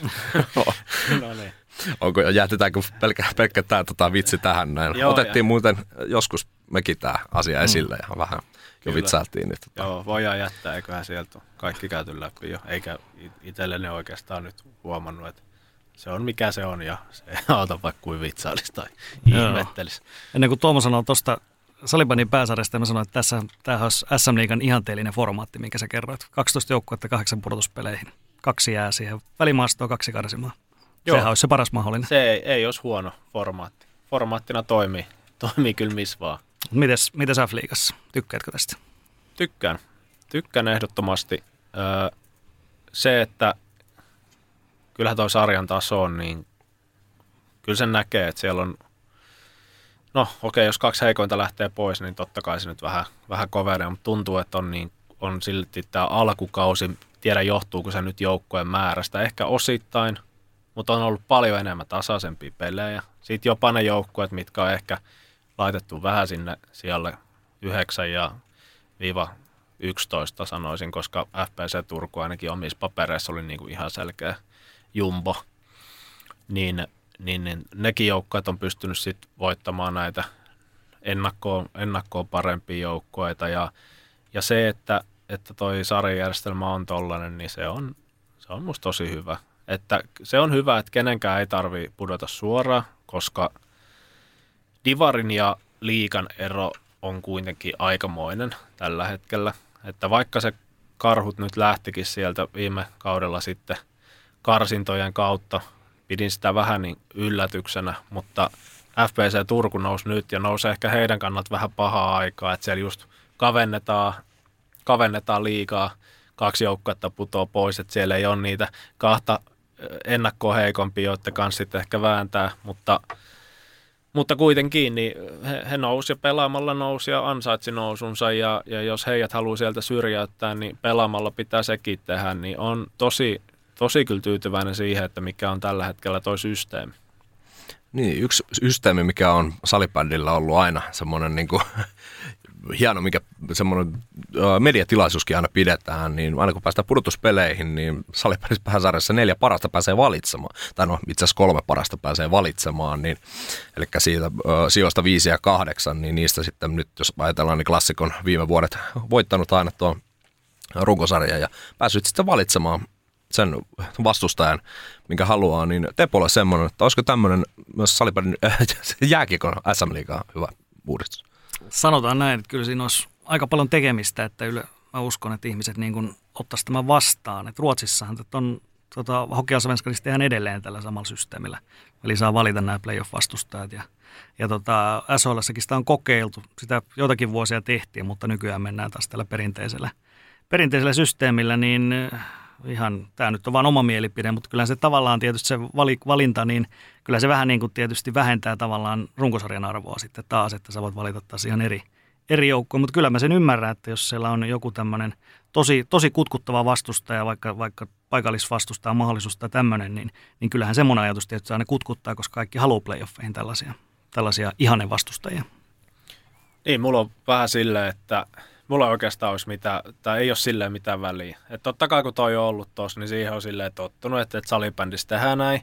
Ja sitten onhan sieltä tullut ihan, ihan maukkaita parejakin sitten, kun on valittu ja on tullut näitä esimerkiksi Espoo paikallisia useampana kolmena vuonna, ne on nyt tullut putkeen puolivälieriin ja, ja, ja sellainen, mutta äh, aika, aika selkeä se on sitten kuitenkin, kun ne valinnat tulee ja siinä on sitten totta kai yleisölle siinä on se hetki, että no nyt spekuloidaan, että kuka valitsee keneet ja voisiko toi valita tuon, mutta ei siellä niinku sit, äh, siellä niinku mitään. Ei tule täydellisiä yllätyksiä. Ei, olisiko silloin joskus, Oliko näin, että Oilers valitsi erä, joka oli runkosarjan vitonen ja varmasti mietittiin vähän myös kustannuksia joo, joo, ja sitten erä pisti Oilersin lauluun. että et niinku, sille, sille on niinku käynyt, mutta nyt ei tule niinku lähivuosilta, siellä on tullut siis totta kai sellaisia, että ykkönen valkkaa ehkä seiskan, mutta ei, ei noin, niin, noin iso, että ykkönen ottaisikin vitosen tosta. Et, et monesti se on, on myös niin, että kyllä – se runkosarja antaa kuitenkin sen, sen niin kuin, se aika selkeä kuva ja siellä nyt jotenkin tuntuu, että ne 7 8 on vähän heikompi kuin vitonen ja kutonen ja, ja no, no näinhän se on. Totta kai, että jos runkosarja pelataan, niin silloin se on vähän heikompi, jos se on vähän alempaa, mutta, mutta siis se, että se lähtökohta ja se niin sanotusti joukkueen taso, niin kyllä, kyllä siellä ne erot on sitten silleen selkeitä, kun lähdetään valitsemaan, että ei kukaan niin kuin ota sitä voisiko sanoa lainausmerkeissä riski, että lähtee nyt ottaa tuosta jonkun vitosen jostain kumman syystä, ellei se joukkue nyt sitten sopisi tosi hyvin, mutta onhan mm. se myös sille ö, altavastaajalle tietynlainen signaali, että hei, että me oltiin vitosia ja noi ottaa meidät, niin kyllä nyt varmasti saa sellainen pikkasen tai saisi sellaista pientä, pientä agrea, mutta toki jos klassikko sen valitsee, niin se on nyt ihan sama, että kuinka paljon sitä agrea saa, että saattaa olla, että lomat tulee kuitenkin puoliväliä Mm. No, mutta ainakin jonkinlaista pöhinää aina ennen siihen ja mediapäivä oh, sen ympärille, niin eihän se, siinä saa jokainen sitten miettiä, että mikä siinä on se paras juttu. Mutta ennen kuin kohta mennään sun uraan tarkemmin, mutta otetaan nopeasti niin muutama joukkue tästä F-liigasta ja Selvä. vähän mietitään. Niin otetaan ensin eräviikingit.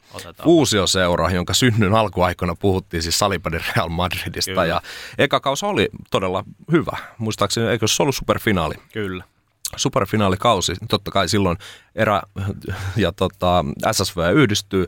Siinä on aika monen puuli valita pelaajia.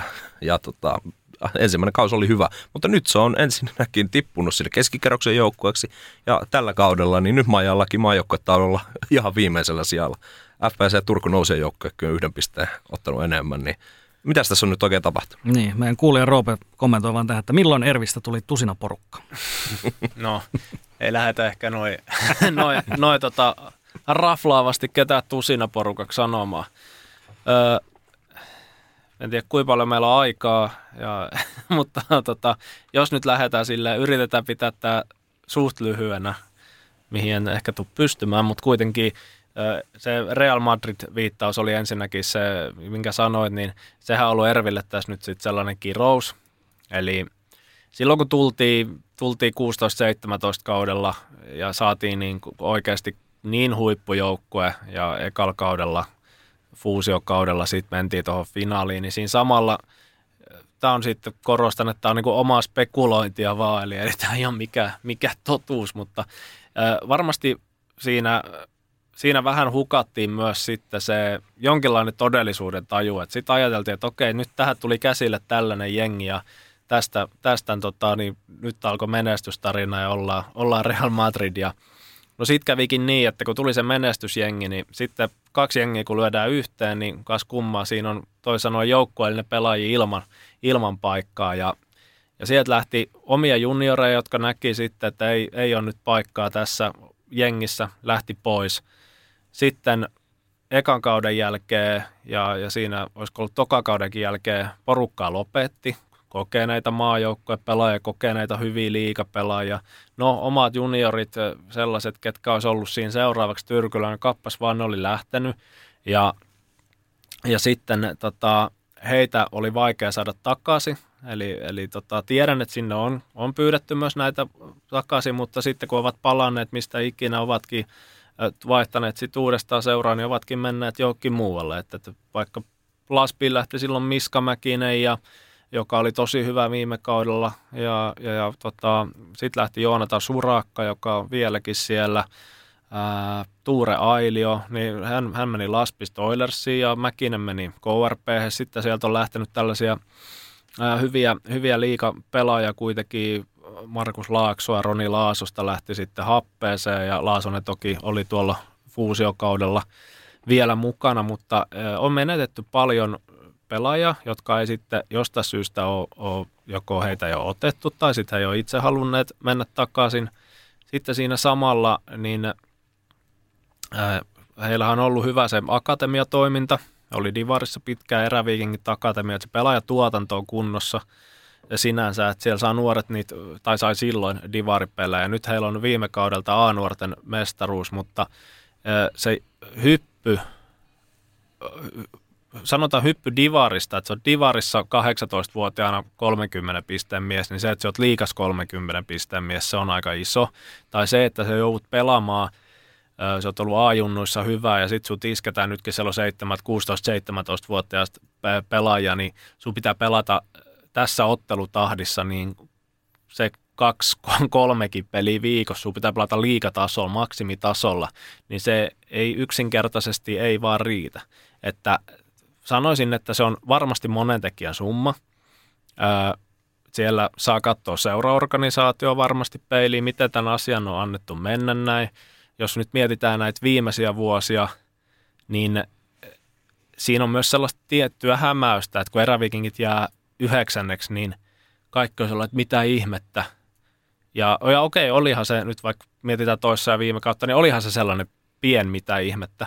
Mutta sitten toisaalta, että jos itse mietin ennen kauden alkua, mihin me sijoitan eräviikingit, niin emme kovin paljon niin kuin kutossia ylemmässä esimerkiksi tai seiskasia ylemmäksi olisi niin kuin heitä pystynyt sijoittaa. Että siis vetovoima on aika pien tällä hetkellä.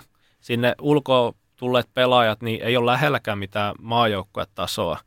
Et viimeisen viiden vuoden aikana, niin no nyt Joakim Lund, joka on ollut myös erävinkien junioreissa, hän on niin kuin sellainen, kenestä voi ehkä vielä tulla, on, on lahjakas kaveri. Mutta sitten Tuomas Aho vaikka, joka on tällä kaudella siellä puolustajana, nyt ikävä kyllä loukkaantui vielä koko kaudeksi, mikä on taas yksi paha isku siihen, siihen joukkueeseen, niin, niin hän on semmoinen niin kelvollinen, hyvä, hyvä liikapelaaja. Mutta se, että vetovoima on pien, omat juniorit ei ole saanut ehkä sit tarpeeksi isoa roolia, kautta eivät ole pystynyt sitä ottamaan.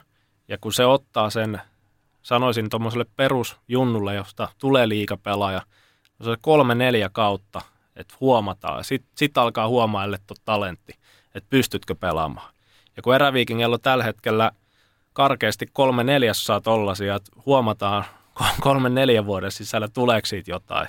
Mm. Toki tiedetään, että siellä on ihan hyviä lupaavia junnuja, mutta se, että se vedät 33 ottelun kauden, niin, niin, niin se, se, vaan vaatii, se vaan vaatii hieman enemmän kuin sen, että olet nyt hyvä, pelaaja, NS liikatason pelaaja. Ja, ja kun sitten vielä se joukkojen kokoaminen on se ollut sellaista, että sieltä on niin päästetty pelaajia pois. Et sieltä lähti nytkin, tietysti joillakin on opiskelusyyt esimerkiksi, mutta sellaista runkoa, jotka nyt on ollut siinä, jotka on pelannut useamman vuoden, niin se on ihan selvää, että vaikka sieltä tulee taitavampi 16-vuotias öö, pelille kuin sitten se 25-vuotias, joka on vaikka seitsemän kautta pelannut siellä liikassa, niin se on ihan selvää, että ne, jos otetaan semmoinen, miksi sitä nyt kutsutaan käyräksi, niin siellä jun, junnarilla, niin se käyrän yläpää voi olla ylempänä kuin sen, sen 25-vuotiainen, mutta se alapääkin on reilusti alempana. Eli, eli toisin sanoen sitten ne ohipelit on niin kuin isoja. Ja sitten kun eräviikingit, jos puhutaan tästä kaudesta, kun ne häviää paljon, häviää tiukkoja pelejä, ei ole pelannut edes välttämättä hirveän huonosti. Mutta kun tulee niitä hetkiä, että no nyt toi vastustaja tekee taas pari-kolme nopeita maalia, taas ollaan tappiolla, no se alkaa hiipiä puseron sisään. Ja sitten kun olet hävinnyt sen 6-7 peliä, niin – hankala, hankala sieltä on nousta. Ja hankala on kyllä, sanoisin, että eräviikinkejä voi arvioida nyt, kun siellä puhutaan, että on nuorennusleikkausta ja näin, ja kyllä niin kuin sieltä on aina sitä puhetta ja, ja selitystä kyllä tullut niin kuin tilanteisiin, ja osa on varmasti ihan tottakin, en lähde sitä niin kuin mitenkään jylläämään, mutta ehkä tässä tämä nuorennusleikkaus, niin ei ole ehkä välttämättä ollut sit ihan, ihan niin iso nuorennusleikkaus, tai siis siitä on tullut isompi nuorennusleikkaus, mitä siitä olisi pitänyt sitten niin tulla, että, että se, että miten nyt oikeasti on onnistunut ja onko ne omat junnut sitten kovia, ja niin kolme-neljä vuotta, sitten voi arvioida tätä nuorennusleikkausta. Mutta se on ihan selvä, että resurssit, mitkä oli käytössä, niin se on, siellä on tehty virheitä kyllä. Mm, Tommi Ruusendaal ja Jani Kukkola sitten edustaa tätä kokeneempaa osastoa ja nyt sitten heilläkin monella itse asiassa on tässä kohtaa, jos mitään maajoukkuetta, niin myös Ervillä ja sitten jos vähän otetaan vielä klassikkiin tuossa kiinni, niin Tomi Rastashan tekee nyt sitten ensi kaudella tilaa Miro Mäkelällä, niin tämmöinen aika lyhyt, lyhyt tota, vastaus toivottavasti tähän, niin tota, uskotko, että Mäkelä aika alkaa insidivaarista vai saako Ervi kamettua itsensä vielä tällä kaudella? No ei ne putoa. Kyllä ne karsii ehkä, mutta ei ne putoa. Joo. No, ei se mitään. Siirrytään pääkaupunkiseudulta nyt sitten tuonne Tampereen suuntaan, missä tällä viikolla pelataan myös NHL-nimistä sarjaa, niin otetaan klassikkiin vielä kuitenkin. Se on todella sellainen joukkue ja seura, mikä paljon salibändissä herättää puolesta ja vastaan argumentteja ja jokainen tykkää tai ei tykkää. Mutta heilläkin nyt tosissaan on lähtenyt vähän ehkä heikommin kausi liikkeelle, mitä on nyt yleensä totuttu. Ja hei, no, sitä voi aina miettiä, mutta kuitenkin puhutaan ihan selkeästi 2010-luvun dynastiasta. Aivan kiistaton tosiasia, kuusi mestaruutta putkea ei voi niin kuin muuta maajoukkue kutsuja tulee joka toiselle pelaajalle. Mutta nyt tällä, tällä kaudellekin sitten niin valmennusjohdossa tuli sitten muutosta. Juha Kivilehto korvasi Samu Kuitusen, kuten jo taidettiinkin sanoa tuossa, niin hän on ollut klassikissa iso osa myös tätä dynastiaa kentän puolella, mutta miten nyt on tuntunut, että tämä tulevaisuuden rakentaminen Kivilehdon kanssa on lähtenyt liikkeelle, vaikka nyt tällä hetkellä puhutaan, että he ovat tota, sarjataulukossa neljäntenä, niin yhden pelin tasoituspelin, kun ottaa tuohon noin mukaan, niin voitolla, niin he ovatkin taas kakkosena ja samoissa pisteissä sarjakärki TPSn kanssa, niin tämä ei nyt varmaan vielä ole menossa poikki tämä mahdollinen dynasti. No ei. Ei ole vielä ehkä se, voi sanoa, että se suuri arviointi tapahtuu oikeasti vasta keväällä. Että se, se, että Classic häviää, niin siitä tulee tosiaan aika iso juttu, että hetkinen, että miksi ne häviisi nyt tämän peliin, mutta mut tota, olisihan se niinku hassua sitten, jos ne ei koskaan häviäisi. Että et, et, et runkosarjassa nyt väit, veikkaan, että varsinkin tällainen vuosi, että siellä on niinku ollut tosiaan ne World Gamesit ja, ja on MM-kisat ja on Champions Cup, eli niille pelaajille on paljon tällaisia hetkiä, mitkä, mihin ladataan ja, ja siellä tulee aina se henkinen ulospuhallus. Ja sitten kun siinä on kaksi kolmassa, tai no, no joo, ehkä kaksi kolmassa pelaavasta kokoonpanosta on niin kuin mukana maajoukkueessa, niin se ihan väistämättä näkyy. Ja, ja, ja tota, Kivilehdon, tuskin Kivilehto tässä vaiheessa ainakaan niin kuin lähtenyt hirveästi mitään muuttamaan. Ja, ja se, että muuttaako hän jotain, niin sitten se varmaan nähdään tulevaisuudessa. Et mun mielestä on niin kuin, en, en lähtisi vielä niin kuin hänen työtään tässä, tässä vaiheessa niin kuin arvioimaan. En varsinkaan sen perusteella, mitä nyt on tapahtunut, tapahtunut runkosarjassa. Että oikeastaan sitten keväällä, keväällä vasta niin kuin arvioidaan klassikkia tarkemmin, kun alkaa ne tosipelit, koska väitän, että runkosarjassa tulee, tulee heille, no en tiedä, vaikea on ehkä vähän väärä sana, mutta sanotaan, että vaikeampi kuin, kuin ehkä jonain muina vuosina. Että kuorma on niin iso ja, ja vaikka on rutinoitunut joukkoa ja pystyy huononakin päivänä voittamaan, niin ihmisiä sielläkin on, on sitten kuitenkin ne pelaajat. Et, et, siinä tulee varmasti joku pien, pieni jakso, että ei ihan samalla tahdiltu pisteitä kuin normaalisti, mutta, mutta kyllä se vaan sitten kumma juttu, että vaikka aina miettii, että mikä tuolla klassikilla on, niin sitten kun se kauden viimeinen peli päättyy, niin siellä on pokali tamperelaisten käsivarsilla. Onko niin tänä vuonna, niin sanon, että tiukempaa tulee olemaan ihan, ihan varmasti, mutta on klassikki edelleenkin suosikki. Tapahtuu tässä nyt runkosarjassa mitä vaan. Varmasti niin kuin, nyt niitä ottajia ja halukkaita, niin totta kai kaikki varmasti, ketkä pudotuspelejä menee, haluavat sen voit, mestaruuden voittoon, mutta varmasti, jos mietitään Turkua, niin TPS on varmasti kovaa paloa tällä hetkellä. Siellä on Mikko Hautaniemi ja Mikko Kailialla tällä hetkellä maalipörssi ykkönen ja kakkonen, niin heillä on varmasti halua koittaa lähteä nyt haastamaan, mutta on se aina vaikea ottaa seitsemästä pelistä neljä voittoa klassikkia vasta. On jo TPS oli viime kaudella aika lähellä, että hävisi 4-2 sen sarjan välierissä ja johti kutospeliä ihan viime sekunneille asti, että olisiko neljä sekuntia ennen loppua klassik tasotti ja voitti rankkareilla, että että, että se on niin kuin jos ei jos, että mitä jos se seiskapeli olisi tullut, että TPS olisi, olisi siinä, siinä vaiheessa voittanut kaksi edellistä peliä, eli, eli se on niin kuin sekuntien päässä ollut tavallaan se seiskapeli. TPS ja KRP haasto molemmat hyvin klassikkiin. Mun mielestä TPS jopa, jopa, jopa hiukan paremmin ehkä, ehkä vaikka KRP pelasi kyllä tosi hieno finaalisarja ja, ja haasto, mutta sitten Oilers neljänten joukkueena tällä hetkellä näen, että se on ehkä hieman siinä Tepsin ja KRPn takana. Ja tällä hetkellä kyllä näen Tepsin ykköshaastajana sen vuoksi, että tuo KRP maalivahtitilanne on, on se, se heikko, heikko tällä hetkellä tai ei ainakaan paras mahdollinen kuin ykkös, veskari on telakalla, mutta, mutta tota, joo, kyllä tulee keväällä, niin jotenkin on sellainen tunne, että tulee tiukempaa vielä mitä viime kaudella. Jotta meillä ei aikataulu tota, pauku yli tänään. Niin... Pahoillani, että on puhunut. Ei, ei, ei mitään. Tässä on hyvä, hyvä, että puhetta tulee, tulee tästä Tästä lajista. me sulle maksetaan. no, ei kyllä, makseta. kyllä aika isot, isot rahat tulee. Joo, tästä, mutta uh, nyt ennen kuin mennään tuohon uraan, otetaan ihan viimeinen viisi minuuttia, niin otetaan yhteen pelaaja ja hänen nostoonsa kiinni. Niin, kun taisinkin mainita tuossa jakso alkupuolella, niin Peter Kotilainen kaikki salibändiä tota, seuraavat tietävät, että hän on hyvin räiskyvä persona niin tuolla netin puolella kuin sitten kentälläkin, niin hän otti Instagramissa tällaisen, tästä nyt kolmisen viikkoa sitten, tästä päivämäärästä, niin hänen mielestään kaukalosta ei löydy tarpeeksi tunnetta. Ja nyt tästä lainaus hänen Instagramista, että tuntuu, että monet pelaajat ei jostain syystä heittäydy pelille ja uskalla pelata sitä, niin ostatko tämä kotilaisen näkemyksen? No Tämä nyt on jo vähän vanha juttu, mutta Joo, joo, joo, muistan. Ja itse asiassa vähän sivuusin tota jossain lähetyksessä ja annoin silloin mielipiteeni. Öö, se voi, siis sehän on Peteen oma kokemus ja sitä ei sovi niin kuin vähätellä tai sanoa, että ei toi ole totta. Hän, hän kokee sen niin.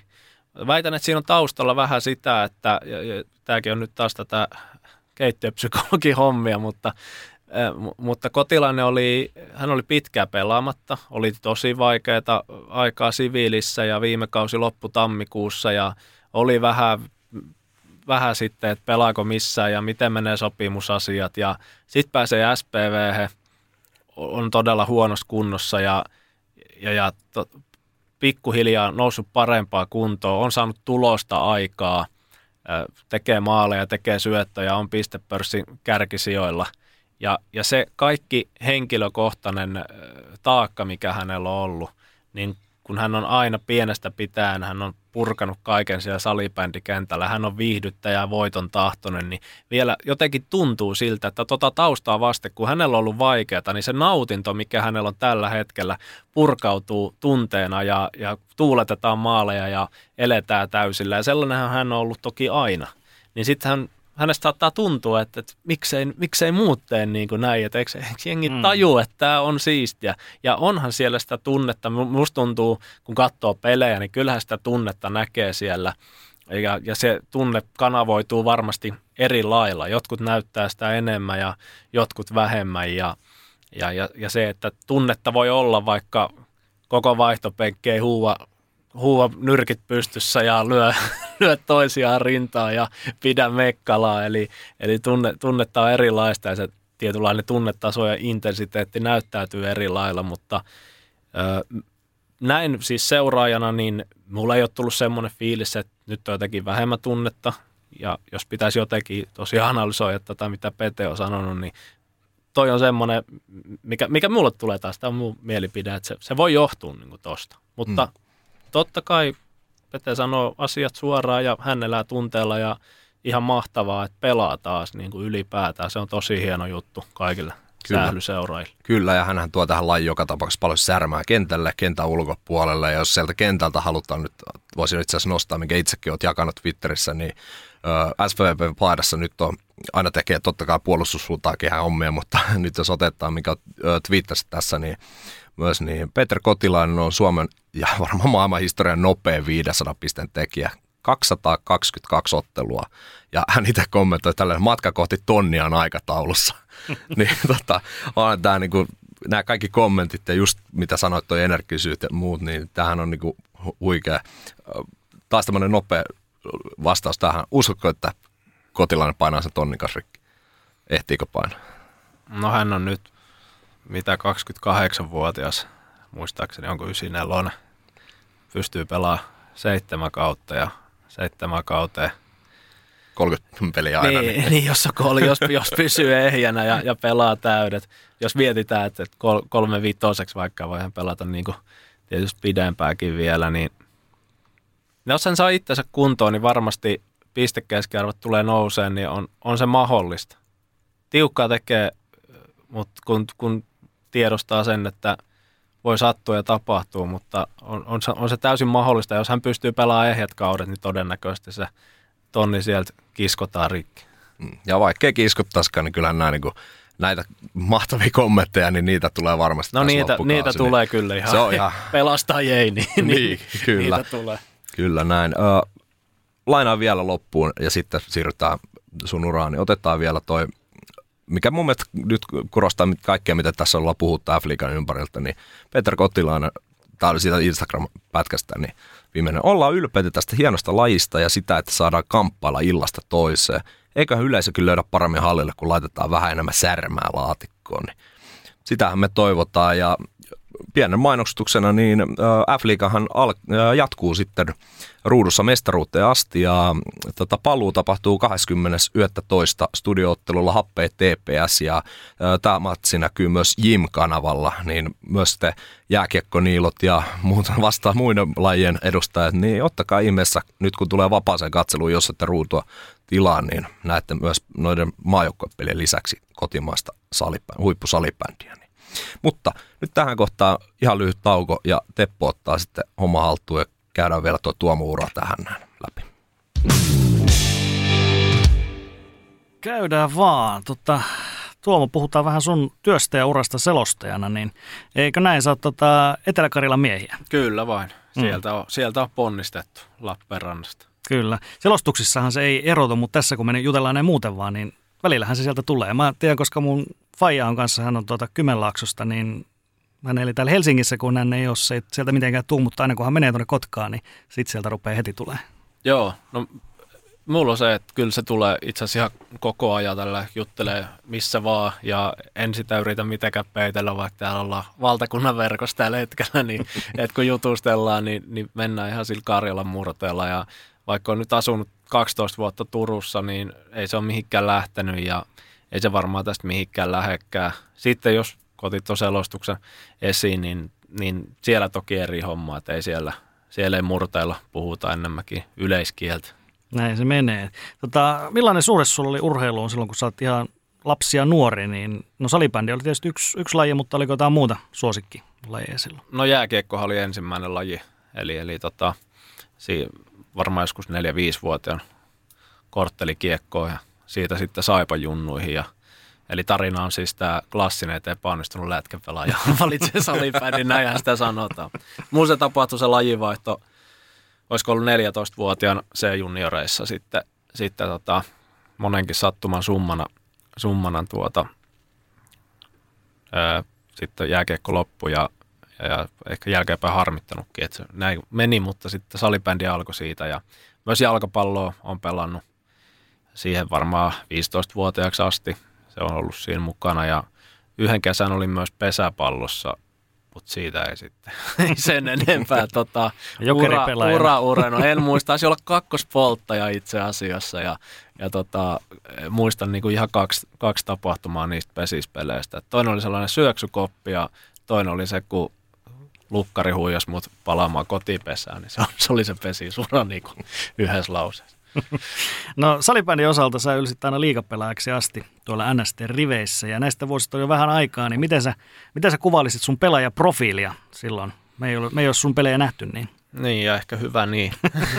tota, ää, no pelaajaprofiili oli varmaan, mm, no siis pelirakentaja olin ja ehkä vähän liia, liikaakin panttasin laukausta, mutta siihen oli syynsä, eli ei osannut laukoa. Niin tykkäsin rakentaa peliä, tykkäsin syöttää ilman palloa ja ehkä sitten just kun tuli liikaa, niin oli myös semmoinen aika ärsyttävä, vähän suusoittaja, vähän siellä harmaalla alueella pelasin, kun on varttaa 175 senttiä, niin ei siis mitään haettu mitään avoja pommia, mutta kaikenlaista, kaikenlaista typerää ja se ehkä vähän söi, söi myös sitä peliä. Eli, eli en ole kaikesta asioista niin kovin, kovin ylpeä, mitä, mitä silloin tota, tein, mutta siis pallon kanssa niin ihan fiksu ja varmaan ilman palloakin ihan fiksu pelaaja. Pelin lukuun perustuu aika paljon ja tota, omat vahvuudet ja, ja sitten myös tarpeen vaatiessa. Niin tosiaan siihen aikaan, kun liikas pelasi ja nuorempana, niin suu kävi myös aika kovin, että, että se sekin oli sitä tietynlaista kotilaisen peräkuuluttamaa tunnetta, mutta se vei mennessä ja kanavoitu sitten välillä vähän väärin asioihin. Mm. No, tota, Julius Mella kysyy meidän tota, kuuntelija loistokästin kaveri, niin onko uran tähän asti, tai sun uran paras ottelu, onko se pelattu NSTssä, pyöveleissä, BCssä vai MM-kisojen mediapelissä? No ei ainakaan MM-kisojen mediapelissä. ja sitten oli pyövelit BC ja NST. Äh, kyllä me veikkaan, että se on ollut NSTssä, että NSTssä tai, tai sitten BCssä. Ei nyt tule mieleen.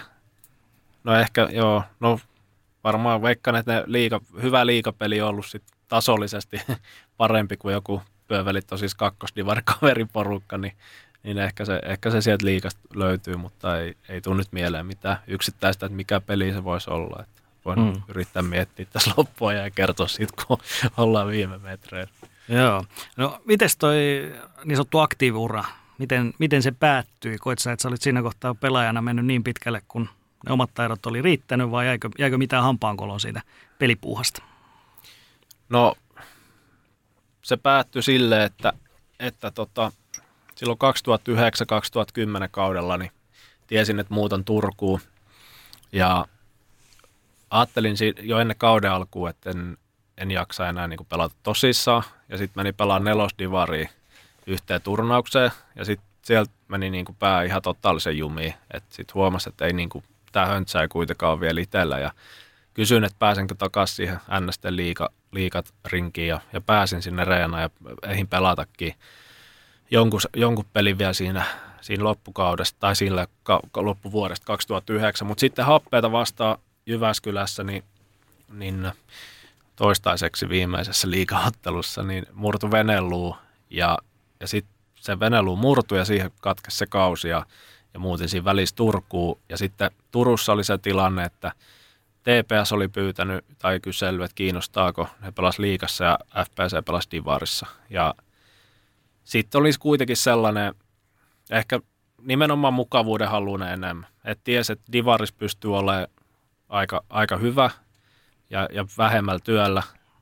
Ja sitten sitä perusteli itselleen jotenkin, että no nyt kun se koulukin alkaa siellä Turussa, kun sen takia mm. muutin, että ei ole varmaan niin paljon aikaa, mutta sehän nyt oli ihan huttua. Et siis fakta oli se, että e, en ikinä ollut mikään hirveän niin kuin hyvä, hyvä treenaamaan. Että jo, jo, olisiko yksi kesä niin kuin oli oikeasti sellainen, että sit oli tosi hyvässä kunnossa ja tietysti siihen aikaan jo liikassa vähän vaati kuitenkin treenausta, vaikka verrattuna tähän päivään se ei ollut ollut sit niinku ihan, ihan samalla tasolla, mutta mut kuitenkin, että kyllä me väitän, että se on niinku enemmänkin se, että se suurin palo, palo puuttuu ja sitten valitsin sen helpomman tien, kun tiesi, että siellä pystyy tekemään tekee niinku niitä juttuja, mitä, mitä pystyy tekemään niin helpommalla. Ja siitä se pikkuhiljaa se ala, alamäki alkoi sarjatasojen muodossa, mutta, mutta se oli ehkä enemmänkin se, emme niinku ajatellut sitä ikinä, että me on nyt saavuttanut jotain, koska enhän me oikeasti mitään saavuttanut, se, että eh, siihen aikaan niin salibändi liikapelaajaksikin pääsi ja on päässyt vielä, ihan se on ihan fakta, että jos olet niin oikealla paikkakunnalla ja sieltä paikkakunnalta sattuu nousee joku joukkue liikaa, niin se, se voit päässä aika helposti liikapelaajaksi, niin kuin, vaikka se on niin kuin, välttämättä liikatasoinen ja totta kai itse sanon, että olin, olin ja varmaan, varmaan olisin, olisin tota, ihan pystynyt ja pelasin ihan ok, mutta, mutta kyllä se oli, niin kuin se, se oli suurin syy, että, että tota, ei, ei sit vaan enää huvittanut. Ja sekin on kieltämättä kyllä sitten jälkeenpäin joskus harmittanut, että miksei, miksei valinnut sitä tepsiä, miksei niinku kokeilu, että mitkä ne maksimit on, mutta se on valintojen maailma ollut silloin ja, ja turastaa sinänsä jos sitten. Mm. No, tuossa tuli sitten kuitenkin selosta ja siinähän on tietysti valtava hyöty tästä pelikokemuksesta jääkiekko ja, ja tota, salibändin osalta, mutta tuossa ikinä esimerkiksi salibändissä miettinyt niin kuin muita – rooleja tuon pelaajaroolin jälkeen? Onko sinua ikinä kiinnostunut tuomarointi tai valmentaminen tai mikä no, tämmöinen? Valmentaminen kiinnostaa kyllä. Varmaan niin kuin jollain tapaa tälläkin hetkellä, mutta, mutta tota, ja olinkin joskus silloin NSTS, kun pelasin, niin valmensin, taisi olla itse A-juniori ikäinen ja valmensin jotain C-junnuita, oli toinen valmentaja siinä ja kahden kauden ajan. Ja pojat oli pystyy pojittelemaan, kun oli kuitenkin kolme vuotta nuorempi. Mutta siis nimenomaan, että se ero oli aika pien, pien, pien silloin niin kuin valmentajalla valmennat, valmennettavilla. Mutta tälläkin hetkellä joo, jollakin tavalla niin kuin valmentaminen kiehtoi. Mulla on kavereita, jotka valmentaa ja sitten tulee niin kuin juteltua heidän kanssa totta kai aina välillä asioista ja sitten tietysti oman työkin kautta aina yrittää vähän vajavaisella osaamisella pelistä löytää niin kuin juttuja. Et tietyllä tavalla se kiehtoo, mutta emme niin kuin tosissaan ole tässä niin kuin valmentajaksi rupeamassa ja tiedän sen, että, että sekin vaatisi sitten sellaista paneutumista ja, ja jos siihen lähtisi, niin sitten haluaisi tavallaan kehittää itseänsä niin paljon, että sitten se aika olisi jostain muusta pois, niin vastaan kyllä, kyllä on, on kiinnostanut, mutta ei, ei sitten ehkä kuitenkaan ihan niin tosissaan, että asialle olisi tehnyt jotain. Mm, ainakaan tällä hetkellä. Niin. Joo.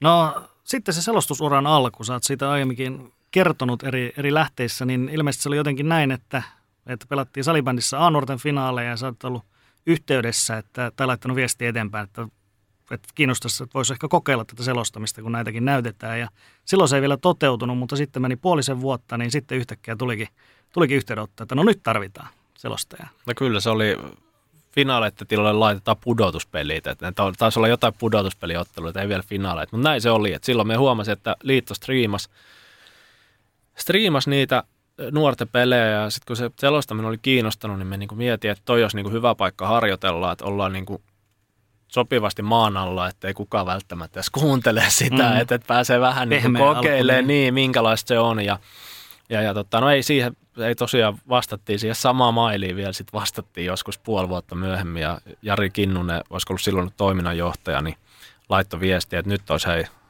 SSV Classic, että tuutko selostaa ja, ja, ja tota, kyllä se sitten ekaksi ajattelin, että en varmasti tuu, että niin kuin joku voi katsoakin sen peli, että se oli niin kuin siihen aikaan liikakärkikamppailu ja se olisi niin kuin eka, mutta sitten, sitten taas tota, toisaalta se into ja, ja mielenkiinto oli niin kovaa, että ajattelin, että no mennään nyt tekemään. Ja, ja se, oli, se tuli vielä muistaakseni jostain, siis se tuli jostain niin kuin nettisivuilta, jonkun yrityksen nettisivuilta, joku yhteistyöjuttu, että sinne niin kuin kukaan kyllä vahingossa ei varmasti löytänyt, että, että se oli vielä sellainen viritys, kun liikalla ei ollut silloin mitään sopimusta, niin sitten sekin ehkä sit helpotti, että osui silleen aika oikeaan saumaan ja pääsi kokeilemaan. Ja sitten lähin itse asiassa aika tasan kymmenen vuotta sitten oli se ensimmäinen peli.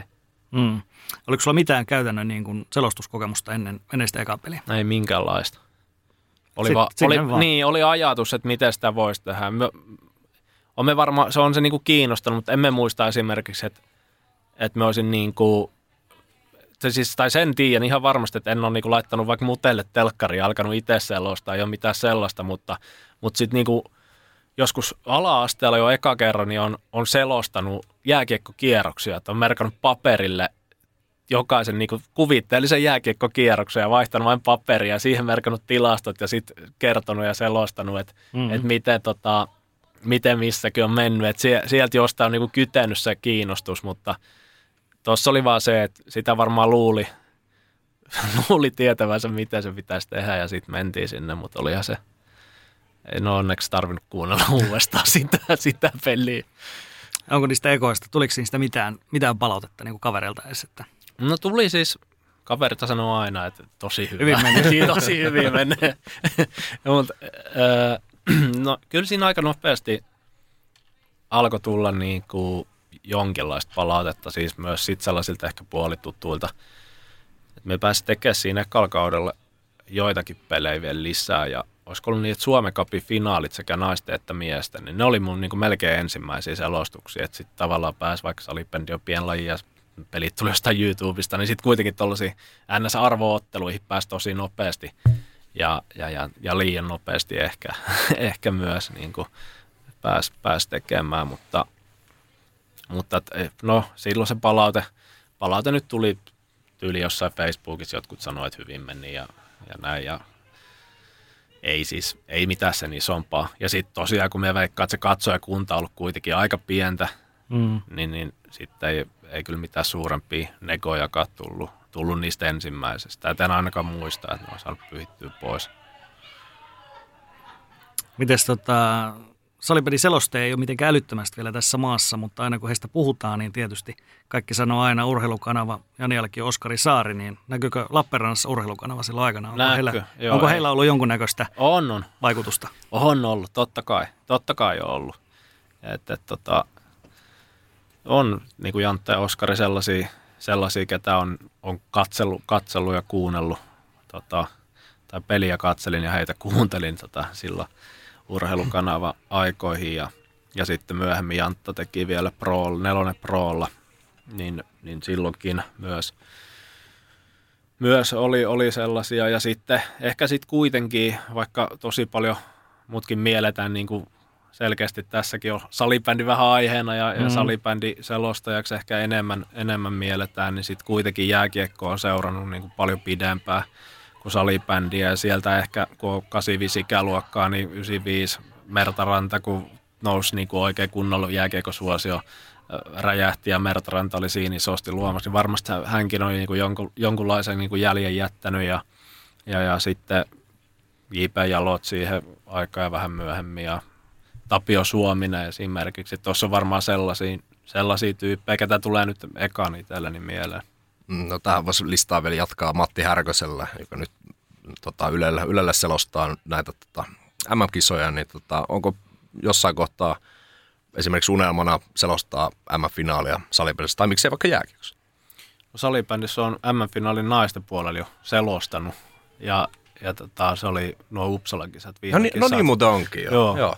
Mutta, Joo. mutta tota, siis totta kai öö, ne on hienoja tapahtumia. Esimerkiksi on, mietin vaikka nyt jääkiekko MM-kisoja tai salibändin MM-kisoja, niin onhan ne niinku hienoja. Siis sellainen, että jos mulle tultaisiin sanoa, että tuutko tekee tätä, niin tuun totta kai. Mutta sitten toisaalta mulle myöskään koskaan ollut jotenkin sellaista, että vaikka ollut kunnianhimoa tehdä omaa työtä, mutta ei ole ollut sellaista, että nyt mun pitää ehdottomasti päästä tonne ja tonne, tai että me ei halua olla tuolla ja tuolla, vaan että asiat on niin tapahtunut tässä omalla painollaan, ja sitten jossain vaiheessa sitä niin kuin vaikka sen M-finaalin jälkeen oli silleen, että okei, että, että se oli niin kuin M-finaali, että Suomi-Ruotsi, että olipas, olipas niin kuin siistiä, että, että selosti sen, selosti sen, tai sitten just vaikka ensimmäistä kertaa pääsi tekemään tota, liikaa, liikaa liikaa, niin olihan sekin niin kuin hienoa. Ja niin kuin sitten jälkeenpäin ja siinä hetkessä totta kai jännitti, niin kuin, että okei, että nyt, on, niin, nyt ollaan päästy tänne asti, mutta, mutta ei mulla ole sellaista. En me kyllä koe, että mulla olisi mä olisin lyönyt mitään tavoitetta, että mun pitäisi selostaa joku tietty tapahtuma. Että niin kauan kuin tätä saa tehdä ja, ja tällaista lajien parissa, mitä itse niin kuin tykkää tosi isosti niin kuin sekä salibändistä, jääkiekosta ja, ja tulisi muutenkin seurattua, niin, niin se on tavallaan se juttu, mikä, mikä en tiedä, onko, riittää oikein sanoa, mutta siis kuitenkin, että, että, että osaa nauttia niin kuin siitä ja, ja on niin kuin tosi kiitollinen, että saa tehdä niitä. Mm. Miten nämä kaksi lajia, onko siinä Onko siinä selostamisessa jotain eroja? Erittäin nopeita palvelulajeja molemmat, mutta onko mm. siinä jotain, jotain sellaista isompaa eroa? No ei, ei, ei hirveästi, hirveästi tota, äh, eroa ole kyllä. Niin kuin sanoit, nopeita palloilulajeja molemmat ja, ja paljon tapahtuu ja, ja ehkä se on niin kuin sitten, sitten kun niitä tekee, niin niissä on jonkinlaista eroa sitten tietysti se, että jääkiekossa on katkot – ja salibändissä ne katkot on tosi nopeita ja salibändissä niin kuin se, että kun tulee se kulmalyönti, niin saattaa olla sekuntia pallon maalissa, että, että niiden niin sanotusti katkojen jälkeen voi tapahtua tosi nopeasti, mutta jälkeen kun tulee katko vai aloitus, niin siinä menee hetki, että kiekko putoaa taas jäähän ja niin kuin, että no jo ehkä ne tavallaan pelirytmissä ne erot, että jääkiekossa tulee sitä, niin ne katkot on vähän pidempiä. Ja, ja, ja toki niin kuin salibändissä ei ole paitsioita, että onhan niissä peleissä itsessään eroja, mutta molemmat on niinku vauhdikkaita, vauhdikkaita lajeja, kivoja tehdä ja saa olla kyllä niinku aistit herkkinä koko ajan, että, että välillä sitä niinku itsekin yllättyy, vaikka on sitten jonkun pelin tästä tehnyt kumpaakin, niin se, että, että vitsi, että miten oli, miten oli vähän myöhäistä taas tosta, että miten me en osannut lukea nyt tota, että toi tulee tapahtua seuraavaksi. Että sella, sellaisia tilanteita tulee niin kuin vieläkin aina välillä välillä, mutta ei, ei, ole, ei ole hirveästi, siis en koe, että niissä on hirveästi eroa. No tähän liittyen meillä tuli Twitterissä Santeri Lähteen sua. Kysyä, että voisitko ajatella selostavassa jotain muuta lajia kuin salibändi ja jääkiekko? Voisin ajatella.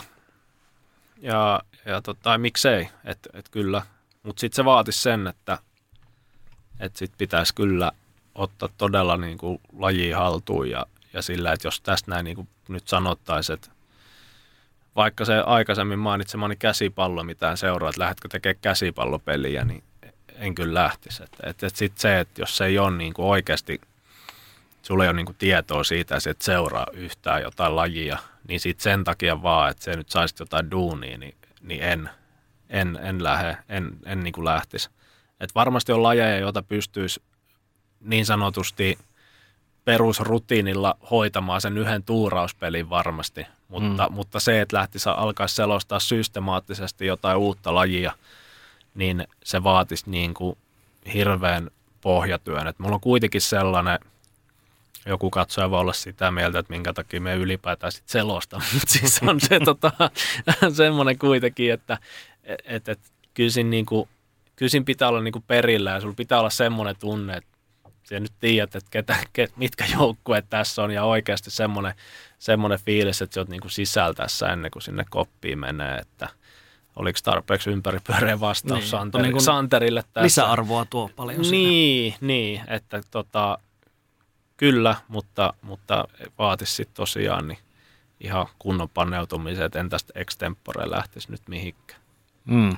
No, tässäkin on mainittu, että sinunkin ura-aikana siellä on ollut salibändiliigassa, nykyisin F-liigassa, siellä on vähän erilaisia vaiheita ja lähetysmalleja siinä, niin miten tämä nykymalli on näitä näissä niin sanotut päälähetykset, missä säkin olet mukana ja studiot on siinä vahvasti mukana, niin mitä, mitä tykkäät tästä nykyisestä mallista? Sitten muuttuu enemmän tai vähemmän tämmöisiä kevyempiä fanikameran henkisiä, niin mitä tykkää tästä nykyisestä? Mm, no siis jos ihan puhtaasti omasta näkökulmasta katsoo, niin, niin onhan siis kivahan tehdä tällä, tällä mallilla kyllä, että, että se on niin ainakin selkeä ja, ja siis sille hyvällä, hyvällä porukalla sitä ollaan tässä nyt, onko toinen kausi tämä taitaa olla tällä systeemillä, niin ollaan päästy tekemään, että kyllä itse ainakin tykkää, tykkää vaikka ei se sinänsä se itse pelisuoritus mulla niin kuin, ei sillä ole mitään väliä, onko se studiopeli tai onko se ihan niin kuin joku normipeli, että samalla lailla sitä selostaa, selostaa siellä, mutta toki sitten kun tehdään tällaista kokonaisuutta, missä on studio mukana ja, ja itsekin siellä tekee noita haastatteluja, suunnittelee sitä lähetystä ja, ja näin, niin se on, se on siltä, siltä kantilta vähän erilaista, mutta, mutta joo, kyllä tykkään ihan, ihan tästä systeemistä, että ja ilmeisesti niin kuin katsojatkin on, on tästä studio, studiomallista, niin, niin tykkään, että ainakin on tullut palautetta jonkin verran, että ei ole kukaan ainakaan vetänyt täysin niin kölialta, että, että onpa huono, huono systeemi, mutta, mutta sitten en tiedä, onko me oikein mies sitten arvioimaan, ehkä tarvii mennä siihen, että, että, että, että, että mitä, mikä on niin kuin, tavallaan tämä kokonaisuus, että me en, en kaikkia lähetyksiä niin kuin millään näe ja en sitten aina, aina tiedä, että miten, miten niitä tehdään, mutta, mutta tota, omasta näkökulmasta niin tämä, tämä toimii oikein hyvin, tämä työskentelytapa. Mm, F-liigassakin fasiliteetit on parantunut koko ajan ja on tullut uusia hienoja halleja, mutta Jaakko kysyi meiltä, että mikä on karuin tai kolkoin halli, missä sä oot selostanut salibändiä? Tai miksi juuri se? ja karuin tai kolkoin halli. Mikä tulee, jos tulee intuitio joku, niin voihan niitä olla montakin. Mutta no niin, no joo. No siis en tiedä, siis ehkä tota, Mietin, musta tulee tuosta karvusta ja kolkosta tulee vähän jotenkin semmoinen pimeä halli, mistä tippuu vähän vettä niskaan jostain, jostain mutta äh, siis erikoisimpi paikka, tai erikoisin paikka on varmaan salibändissä ollut, olisiko se Campo Center tai joku tällainen. Se on täällä pääkaupunkiseudulla, mä en muista missä Myllypurossa. Ei, kun ei, ei, ole, ei, ei, ole mylly, ei ole Myllypurossa. Nyt, nyt meni väärään, siis toi... Olisiko se jossain niinku, no ei sillä ole mitään väliä, mutta siellä oli kuitenkin... No idässä päin kuitenkin. Joo, joo, joo. Ja siellä oli sellainen, että tota, se oli joku, tästä on ehkä 5-6 vuotta aikaa, niin oli naisten välieräpeli. Ja se oli silleen se, että meillä oli semmoinen ehkä metri puolitoista tilaa, mihin me saatiin kamera ja sitten kepiti boksi. Mm. Ja, ja sitten mihin me sai kaiteeseen liimattua mun muistiinpanot. Ja ne, se oli niin pieni tila ja se pääkamme, yksi, yhdellä kameralla tehtiin, että ne tota, ne näkyy, näkyy ne mun muistiinpanot väliin siinä, siinä tota lähetyksessä.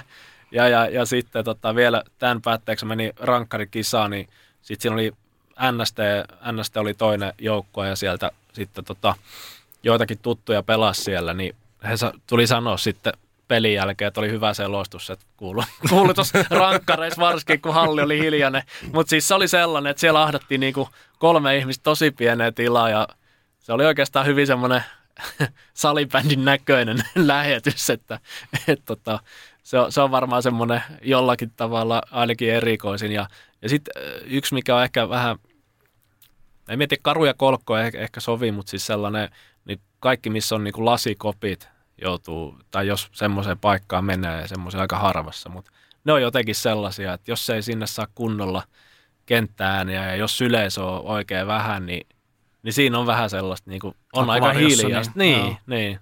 Kyllä.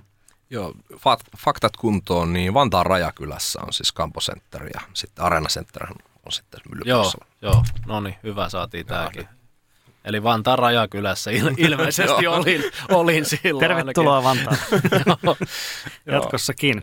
Tota, Sitten jääkiekosta, niin, niin kuin sanoit, se on kulkenut sun mukana sieltä nuoruudesta saakka, mutta miten tämä selostaminen, miten, miten tuli jääkiekko-selostus mukaan kuvaan? No mä olin tehnyt silloin muutama vuoden, olisiko tehnyt niin kuin, siis mä yritin tässä näin, tässä kun, niin kuin jäsenellä itsekin, että mitä toi homma lähti. Että sen me muistaa, että 12-13 oli eka, eka kausi, mutta olisiko ollut niin, että sitten salibändi alkoi tulla, tai tuli niin kuin tosi paljon silloin kaudella 14-15, että ne ekat kaudet oli vähän hiljaisempia. Sitten kaudella 15-16, niin siis pyydettiin mukaan siihen, silloin ruudussa oli ja, ja Nelonen Pro oli myös muistaakseni silloin mukana, niin si, siitä niin kuin pyydettiin, pyydettiin sinne ja kysyttiin, että kiinnostaako ja kyllähän se kiinnosti. Ja siitä lähtien sitten, eli onko tämä nyt sitten kahdeksas vai seitsemäs kausi, niin jääkiekkoa. Et siinä ei oikeastaan ollut mitään sen ihmeellisen pääsille, että sinne lähdettiin mukaan ja, ja, ja tota, siellä on, on saanut olla, mikä on, on totta kai kiva. Mm. Huomaatko siinä eroa esimerkiksi, kun tekee teet nyt kahta eri lajia, kahta eri sarjaa, että tuleeko esimerkiksi niin kuin, huomaako, että tulee enemmän palautetta, vähemmän palautetta, tai onko siinä jotain isoja, isoja eroja tavallaan, että, että jos sä nyt ollut vaikka Lappeenrannassa, niin tuleeko se, rupeako inboxi soimaan heti seuraavana päivänä? Mm, no ei, siis ei ole, ei ole hirveästi eroa, että varmaan se palaute niin on pysynyt kohtalaisen vakiona, että, että niinhän se on, että – että kaikki ei tykkää ja, ja, ja jotkut tykkää paljonkin. että, että, että siitä palautta tulee jonkin verran, ei mitenkään niin kuin liikaa ja se on totta kai ihminen kuitenkin tykkää siitä, että se on mieluummin positiivista kuin negatiivista, niin, niin ei sillä, että negatiivistakin voisi antaa, mutta, mutta tota, pääosin on ollut kuitenkin positiivista sekä jääkiekon että, että salibändin puolella se palaute, mikä on tullut ja, ja, ja tota, sitten jos se on ollut negatiivista, niin ei se ole yleensä hirveän, hirveän rakentavaa, rakentavaa ollut, niin kuin ehkä itsekin olet varmaan jonkun palautteen saanut, niin tiedät, mitä se, mitä se voi olla, olla sitten se, se negatiivinen. Toisaalta se positiivinenkin voi, voi, olla, voi olla hyvinkin yksinkertainen ilman sen isompia perusteluja, mutta, mutta joo, niin, niin sitä aika normaalia somepalautetta varmaan hyvässä ja pahassa, niin se mitä on tullut, niin on, on sellaista hyvin perinteistä. Joskus harvakselta on tultu sanoa päin naamaa niin kuin positiivinen palaute ja jos, joskus on annettu niin kuin pidempi viestillä joku palaute, missä on niin kuin perusteltu, että minkä takia tykkää. Mm. Ja ne on totta kai silleen arvokkaita niin kuin ja, ja tuntuu kivalta se, että joku näkee sen vaivan, että, että haluaa kirjoittaa. Mutta ne on, ne on tosi harvinaisia, mutta sitäkin paremmin jäänyt kyllä mieleen. Näin se on. Suomessa tämmöinen anonyymi, anonyymi pieni haukkuminen on ehkä Joo. maan tapa enemmän. Se on helppoa. Se on helppoa ja se kuuluu totta kai tähän, tähän näin, eikä siinä mitään, että jokaisella saa olla oma, oma mielipide ja jos haluaa sen kertoa, niin, niin sitten tietysti voi miettiä, että miten sen, miten sen kertoo, mutta, mutta tota, joo, se on osa tätä, eikä siinä sen mitä ihmeellisempi. Mm. Mites toi kausikalenteri niin sanotusti, miten sulla tällä hetkellä jakaantuu, niin kun, jos vaikka miettii prosentteja, että kuinka paljon jääkiekkoa, kuinka paljon salibändiä niin kuin mm. tällä hetkellä? Varmaan aika 50-50. Ehkä, no en tiedä, jääkiekkoa saattaa jo paljon nyt vähän enemmänkin toi, sen, sen myötä, kun toi salibändi meni tuohon kerta, kerta viikkoa suunnilleen, niin kuin menee sillä rytmillä, on se viikostudiopeli. Ja, ja tota, lätkä on se yhdestä kolmea peliä, että nyt tämä viikko, mitä eletään tässä nauhoituksen aikana, niin tällä viikolla kolme, kolme kiekkopeliä ja salibändi on kisatauolla, niin siellä on sitten seuraavat pelit vasta marraskuun puolen väli tienoilla. Mm. No reissuselostuksia, niitähän tulee tietysti molempiin lajeihin, eli Suomi tulee aika tutuksi tässä auton ratissa varmaan aika paljon, paljon tikin, niin, tota, niin millaista se on? Sulla on aika monta vuotta tässä kuitenkin takana, niin Onko tullut ikinä sellaisia hetkiä, kun menee siellä ratin taakse, että voi vittu, ei kyllä yhtään huvita lähteä? Mm, varmaan varmaan tota, silloin, kun lähtee pois sieltä peli, pelipaikalta. silloin. Yötä myönteinen. Niin, niin. Silloin, silloin on kyllä. Ja, ja siis, okei, no onhan kaikilla huonoja, huonoja päiviä silleen, että voi olla, että, niin kuin, että, että jos, tulee, jos on joku pitkä matka, oikein pitkä matka, niin saattaa olla silleen ja niin kuin vettä saattaa kaatamalla, niin miettii, että okei, taas mennään.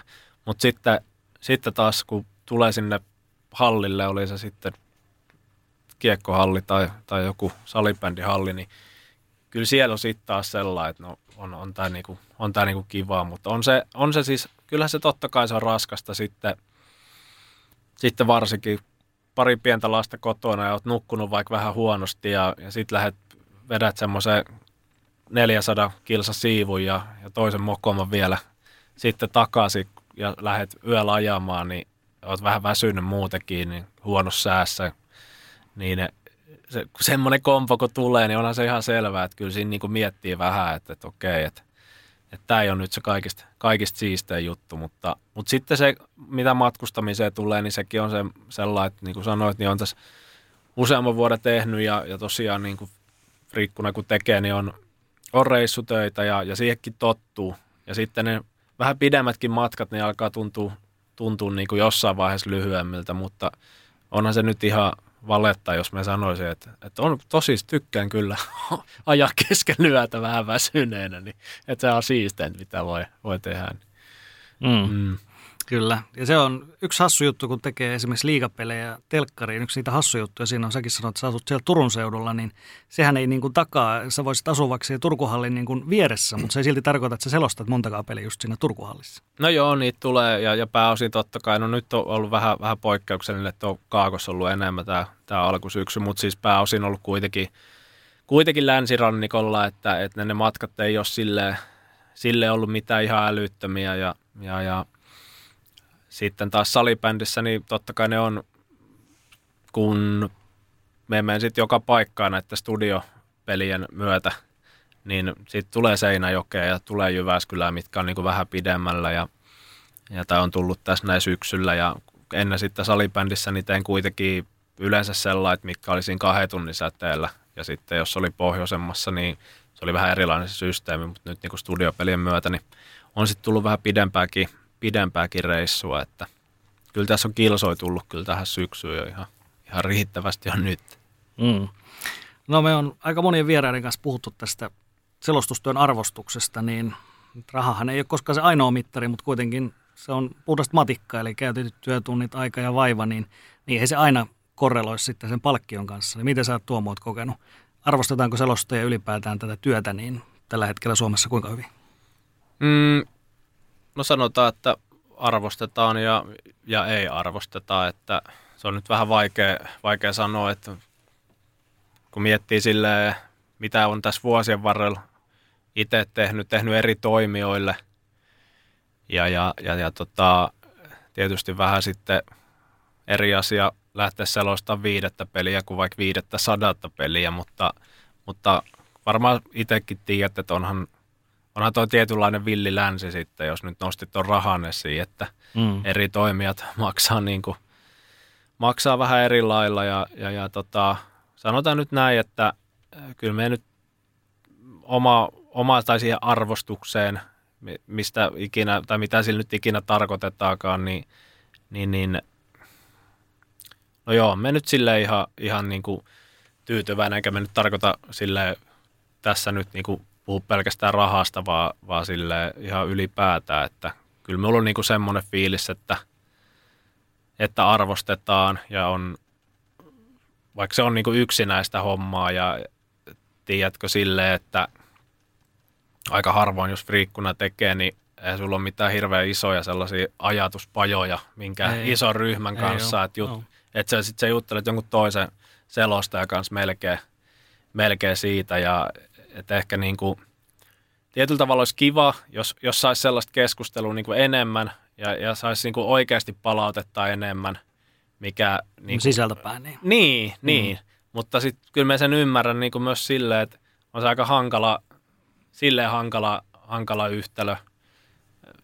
Silleen jos miettii, että, että kun on niin kuin monet selostajat on friikkoja, niin niin, niin tota, se, että sitten alat, alat antaa siinä niinku palautetta tai että miten, miten sen niinku pystyisi rakentamaan. Mutta siis, mm. se, olisi niinku, siis se olisi kiva, niinku, se ei ehkä liity arvostukseen, mutta tuli tässä mieleen, että siis semmoinen tietynlainen muutakin kuin, että oot hyvä tai oot paska, ei perusteluja. niin, niin, niin se, se on Aika se. mustavalkoinen, niin, ei ole mitään, niin, mitään välissä. Niin, niin, niin se, semmoinen olisi niinku kiva. Et sen takia just niin kuin sanoin, niin tollaset, vaikka ne on niinku random ihmisten palautteita ja se, selostamista arvioidaan monesti niinku hyvin pitkälti sen persoonan kautta, eikä välttämättä sen kautta, mikä se oikeasti työn laatu on, niin silti ne on jäänyt niinku mieleen sellaiset palautteet, mitkä on niinku perusteltuja. Niinku oli ne minkälaisia vaan, niin, niin kyllä sen huomaa, että sellaista niin kuin antaakin myös jotain. Että, että on, sitten jos on pyytänyt joskus joltain, joltain tota, toiselta selostajalta, niin, niin on joskus myös saanut ja joskus multakin on niin pyydetty palautetta, niin on sitä pyrkinyt antaa. Mutta kyllä sen huomaa, että kun kaikki vetää sitä omaa arkea ja näin, niin on se sitten vähän vaikeaa, tiedätkö, syventyy ees siihen – kahdeksi puoleksi tunniksi jonkun ottelupari ja nyt kuuntele oikein ajatukseltaan mm-hmm. ja, ja, ja annan oikeasti se, muuta palautetta kuin, että no, no sehän meni ihan hyvin. Et niinku, mm-hmm. siis jo, se, sellainen on niinku ehkä se, mitä joskus on kaivannut. Ei, ei niinku se, että nyt en pärjää, pärjää tässä, kun ei sitä palautetta tuu, mutta, mutta, mutta tota, joo, se, se, se on nyt semmoinen, semmoinen asia, mikä tulee mieleen. Ja tuosta arvostuksesta, niin sanoisin, että joo ja, joo ja ei. Mm.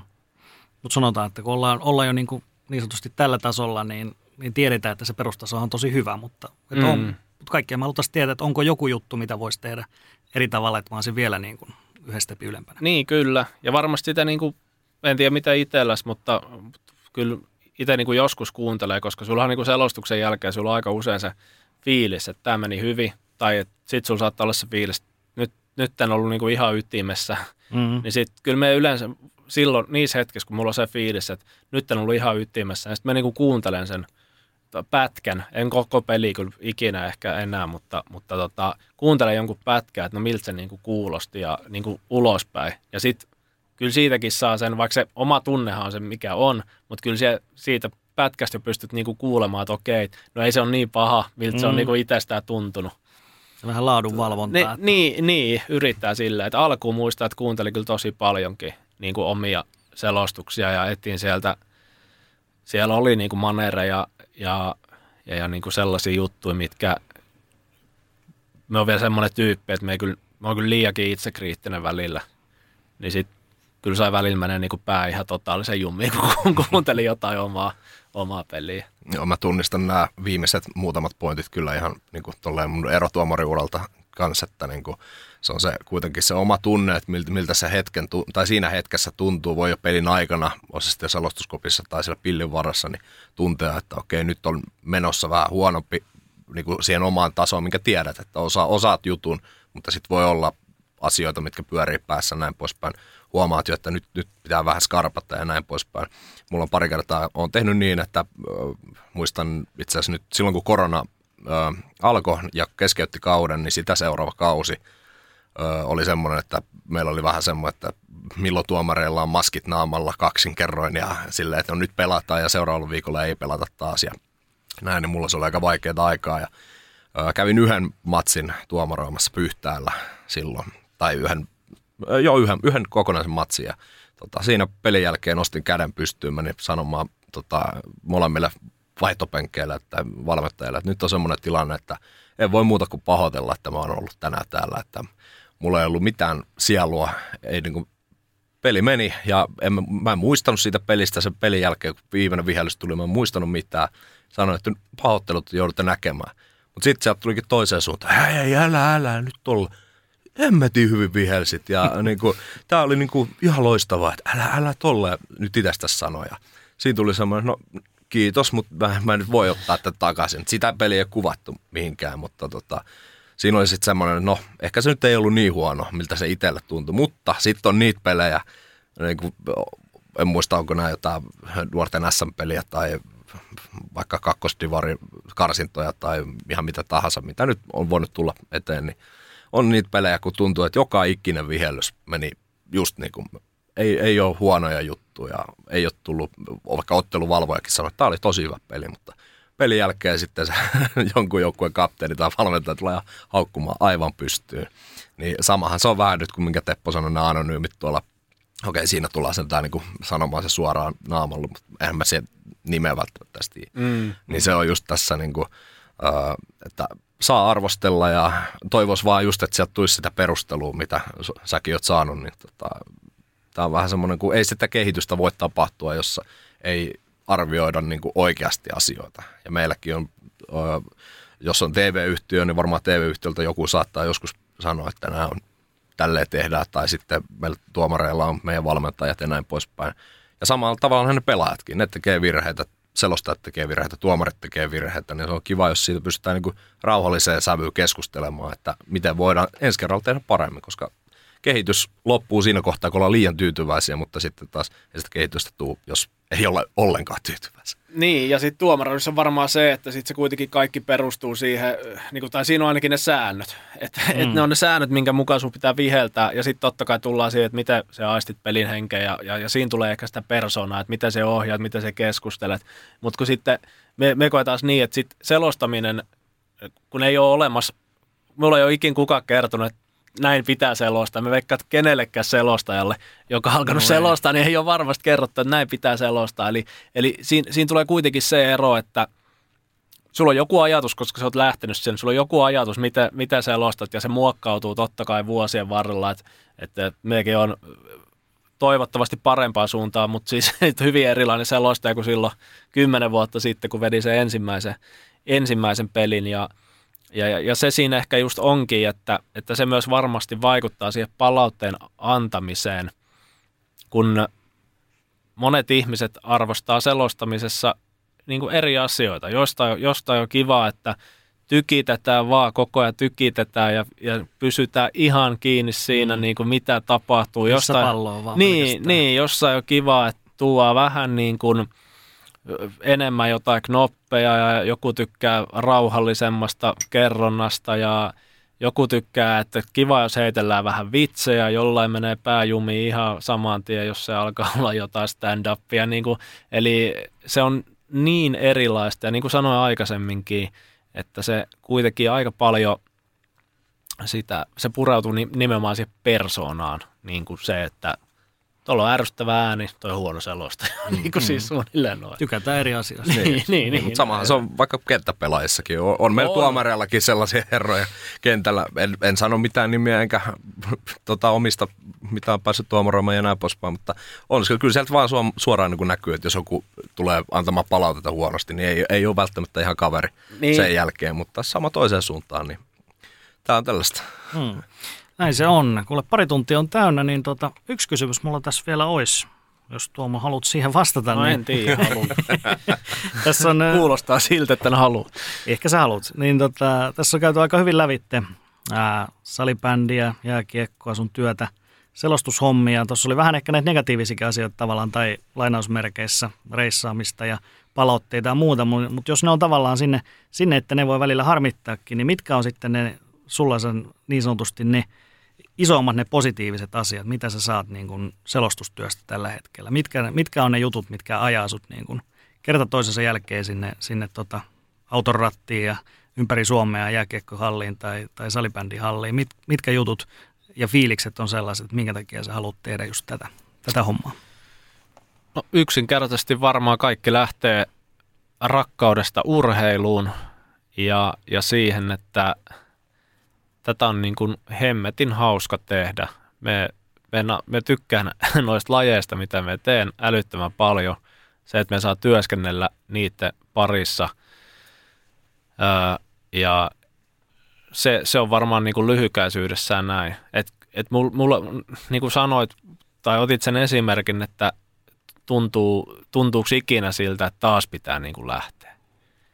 Niin vaikka vaikka tuntuisikin välillä, kun hyppää auton rattiin, että nyt on taas ne kilsat eestä, niin ikinä ei kuitenkaan tunnu siltä, että et, tai sanotaan näin, ei voi ehkä sanoa ei ikinä ikinä, mutta siis hyvin, hyvin harvoin tuntuu siltä, että on lähes töi, mm. vaan on, on lähes tekee oikeasti sitä, mistä tykkää.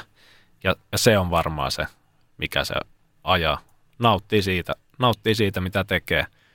Ja, ja totta kai se, että jos joku, joku näkee, että se on sen arvosta, että mahdollistaa sen minulle työnteoksi, niin, niin sehän on sitten hienoa vaan, että pääsee tekemään sellaista, mistä tykkään. Se on mm. kyllä varmaan, näinkin yksinkertaisuudessaan, niin se on, se on näin. Niin, että periaatteessa tämä on sitä samaa, mitä, mitä lapsena jääkiekkokierrosta ruutupaperille. Niin. Kyllä, papereet on nyt vaan vähän, vähän enemmän ja siinä on ne oikeat pelaajat, mutta muuten on hyvin samanlaista. Näin se on. Laskuri näyttää, että ollaan tuolla päälle kahden tunnin, niin voidaan sanoa, että tämä on meidän kauden pisin jakso itse asiassa tähän okay. mennessä, että sulla riitti aika hyvin. No Etelä-Karjalainen, kun päästään ääneen, niin ja en tiedä kuinka paljon asiaa, mutta jaarittelua sitten sitäkin enemmän. Joo, mutta kiitoksia paljon Tuomo Reponen. Oli tosi hauska saada sut tänne ensimmäistä kertaa. Kiitoksia teille, oli, oli mukava olla täällä. Ja tota, salibändi MM-kisat, ne alkaa tosiaan lauantaina Ylen kanavilla niitä ja sitten Tuomo palailee sitten liigan parissa tietysti. Sulla on tässä pelejä tulossa, F-liiga niin kuin puhuttiin sitten myöhemmin taas jatkuu MM-kisojen jälkeen. Ja meillä on Lifu sitten ensi viikolla taas sporttimeistereitä ihan uusilla, uusilla mausteilla. No niin, taitaa olla jo. Eli ei muuta kuin kiitos tästä ja ensi viikolla taas.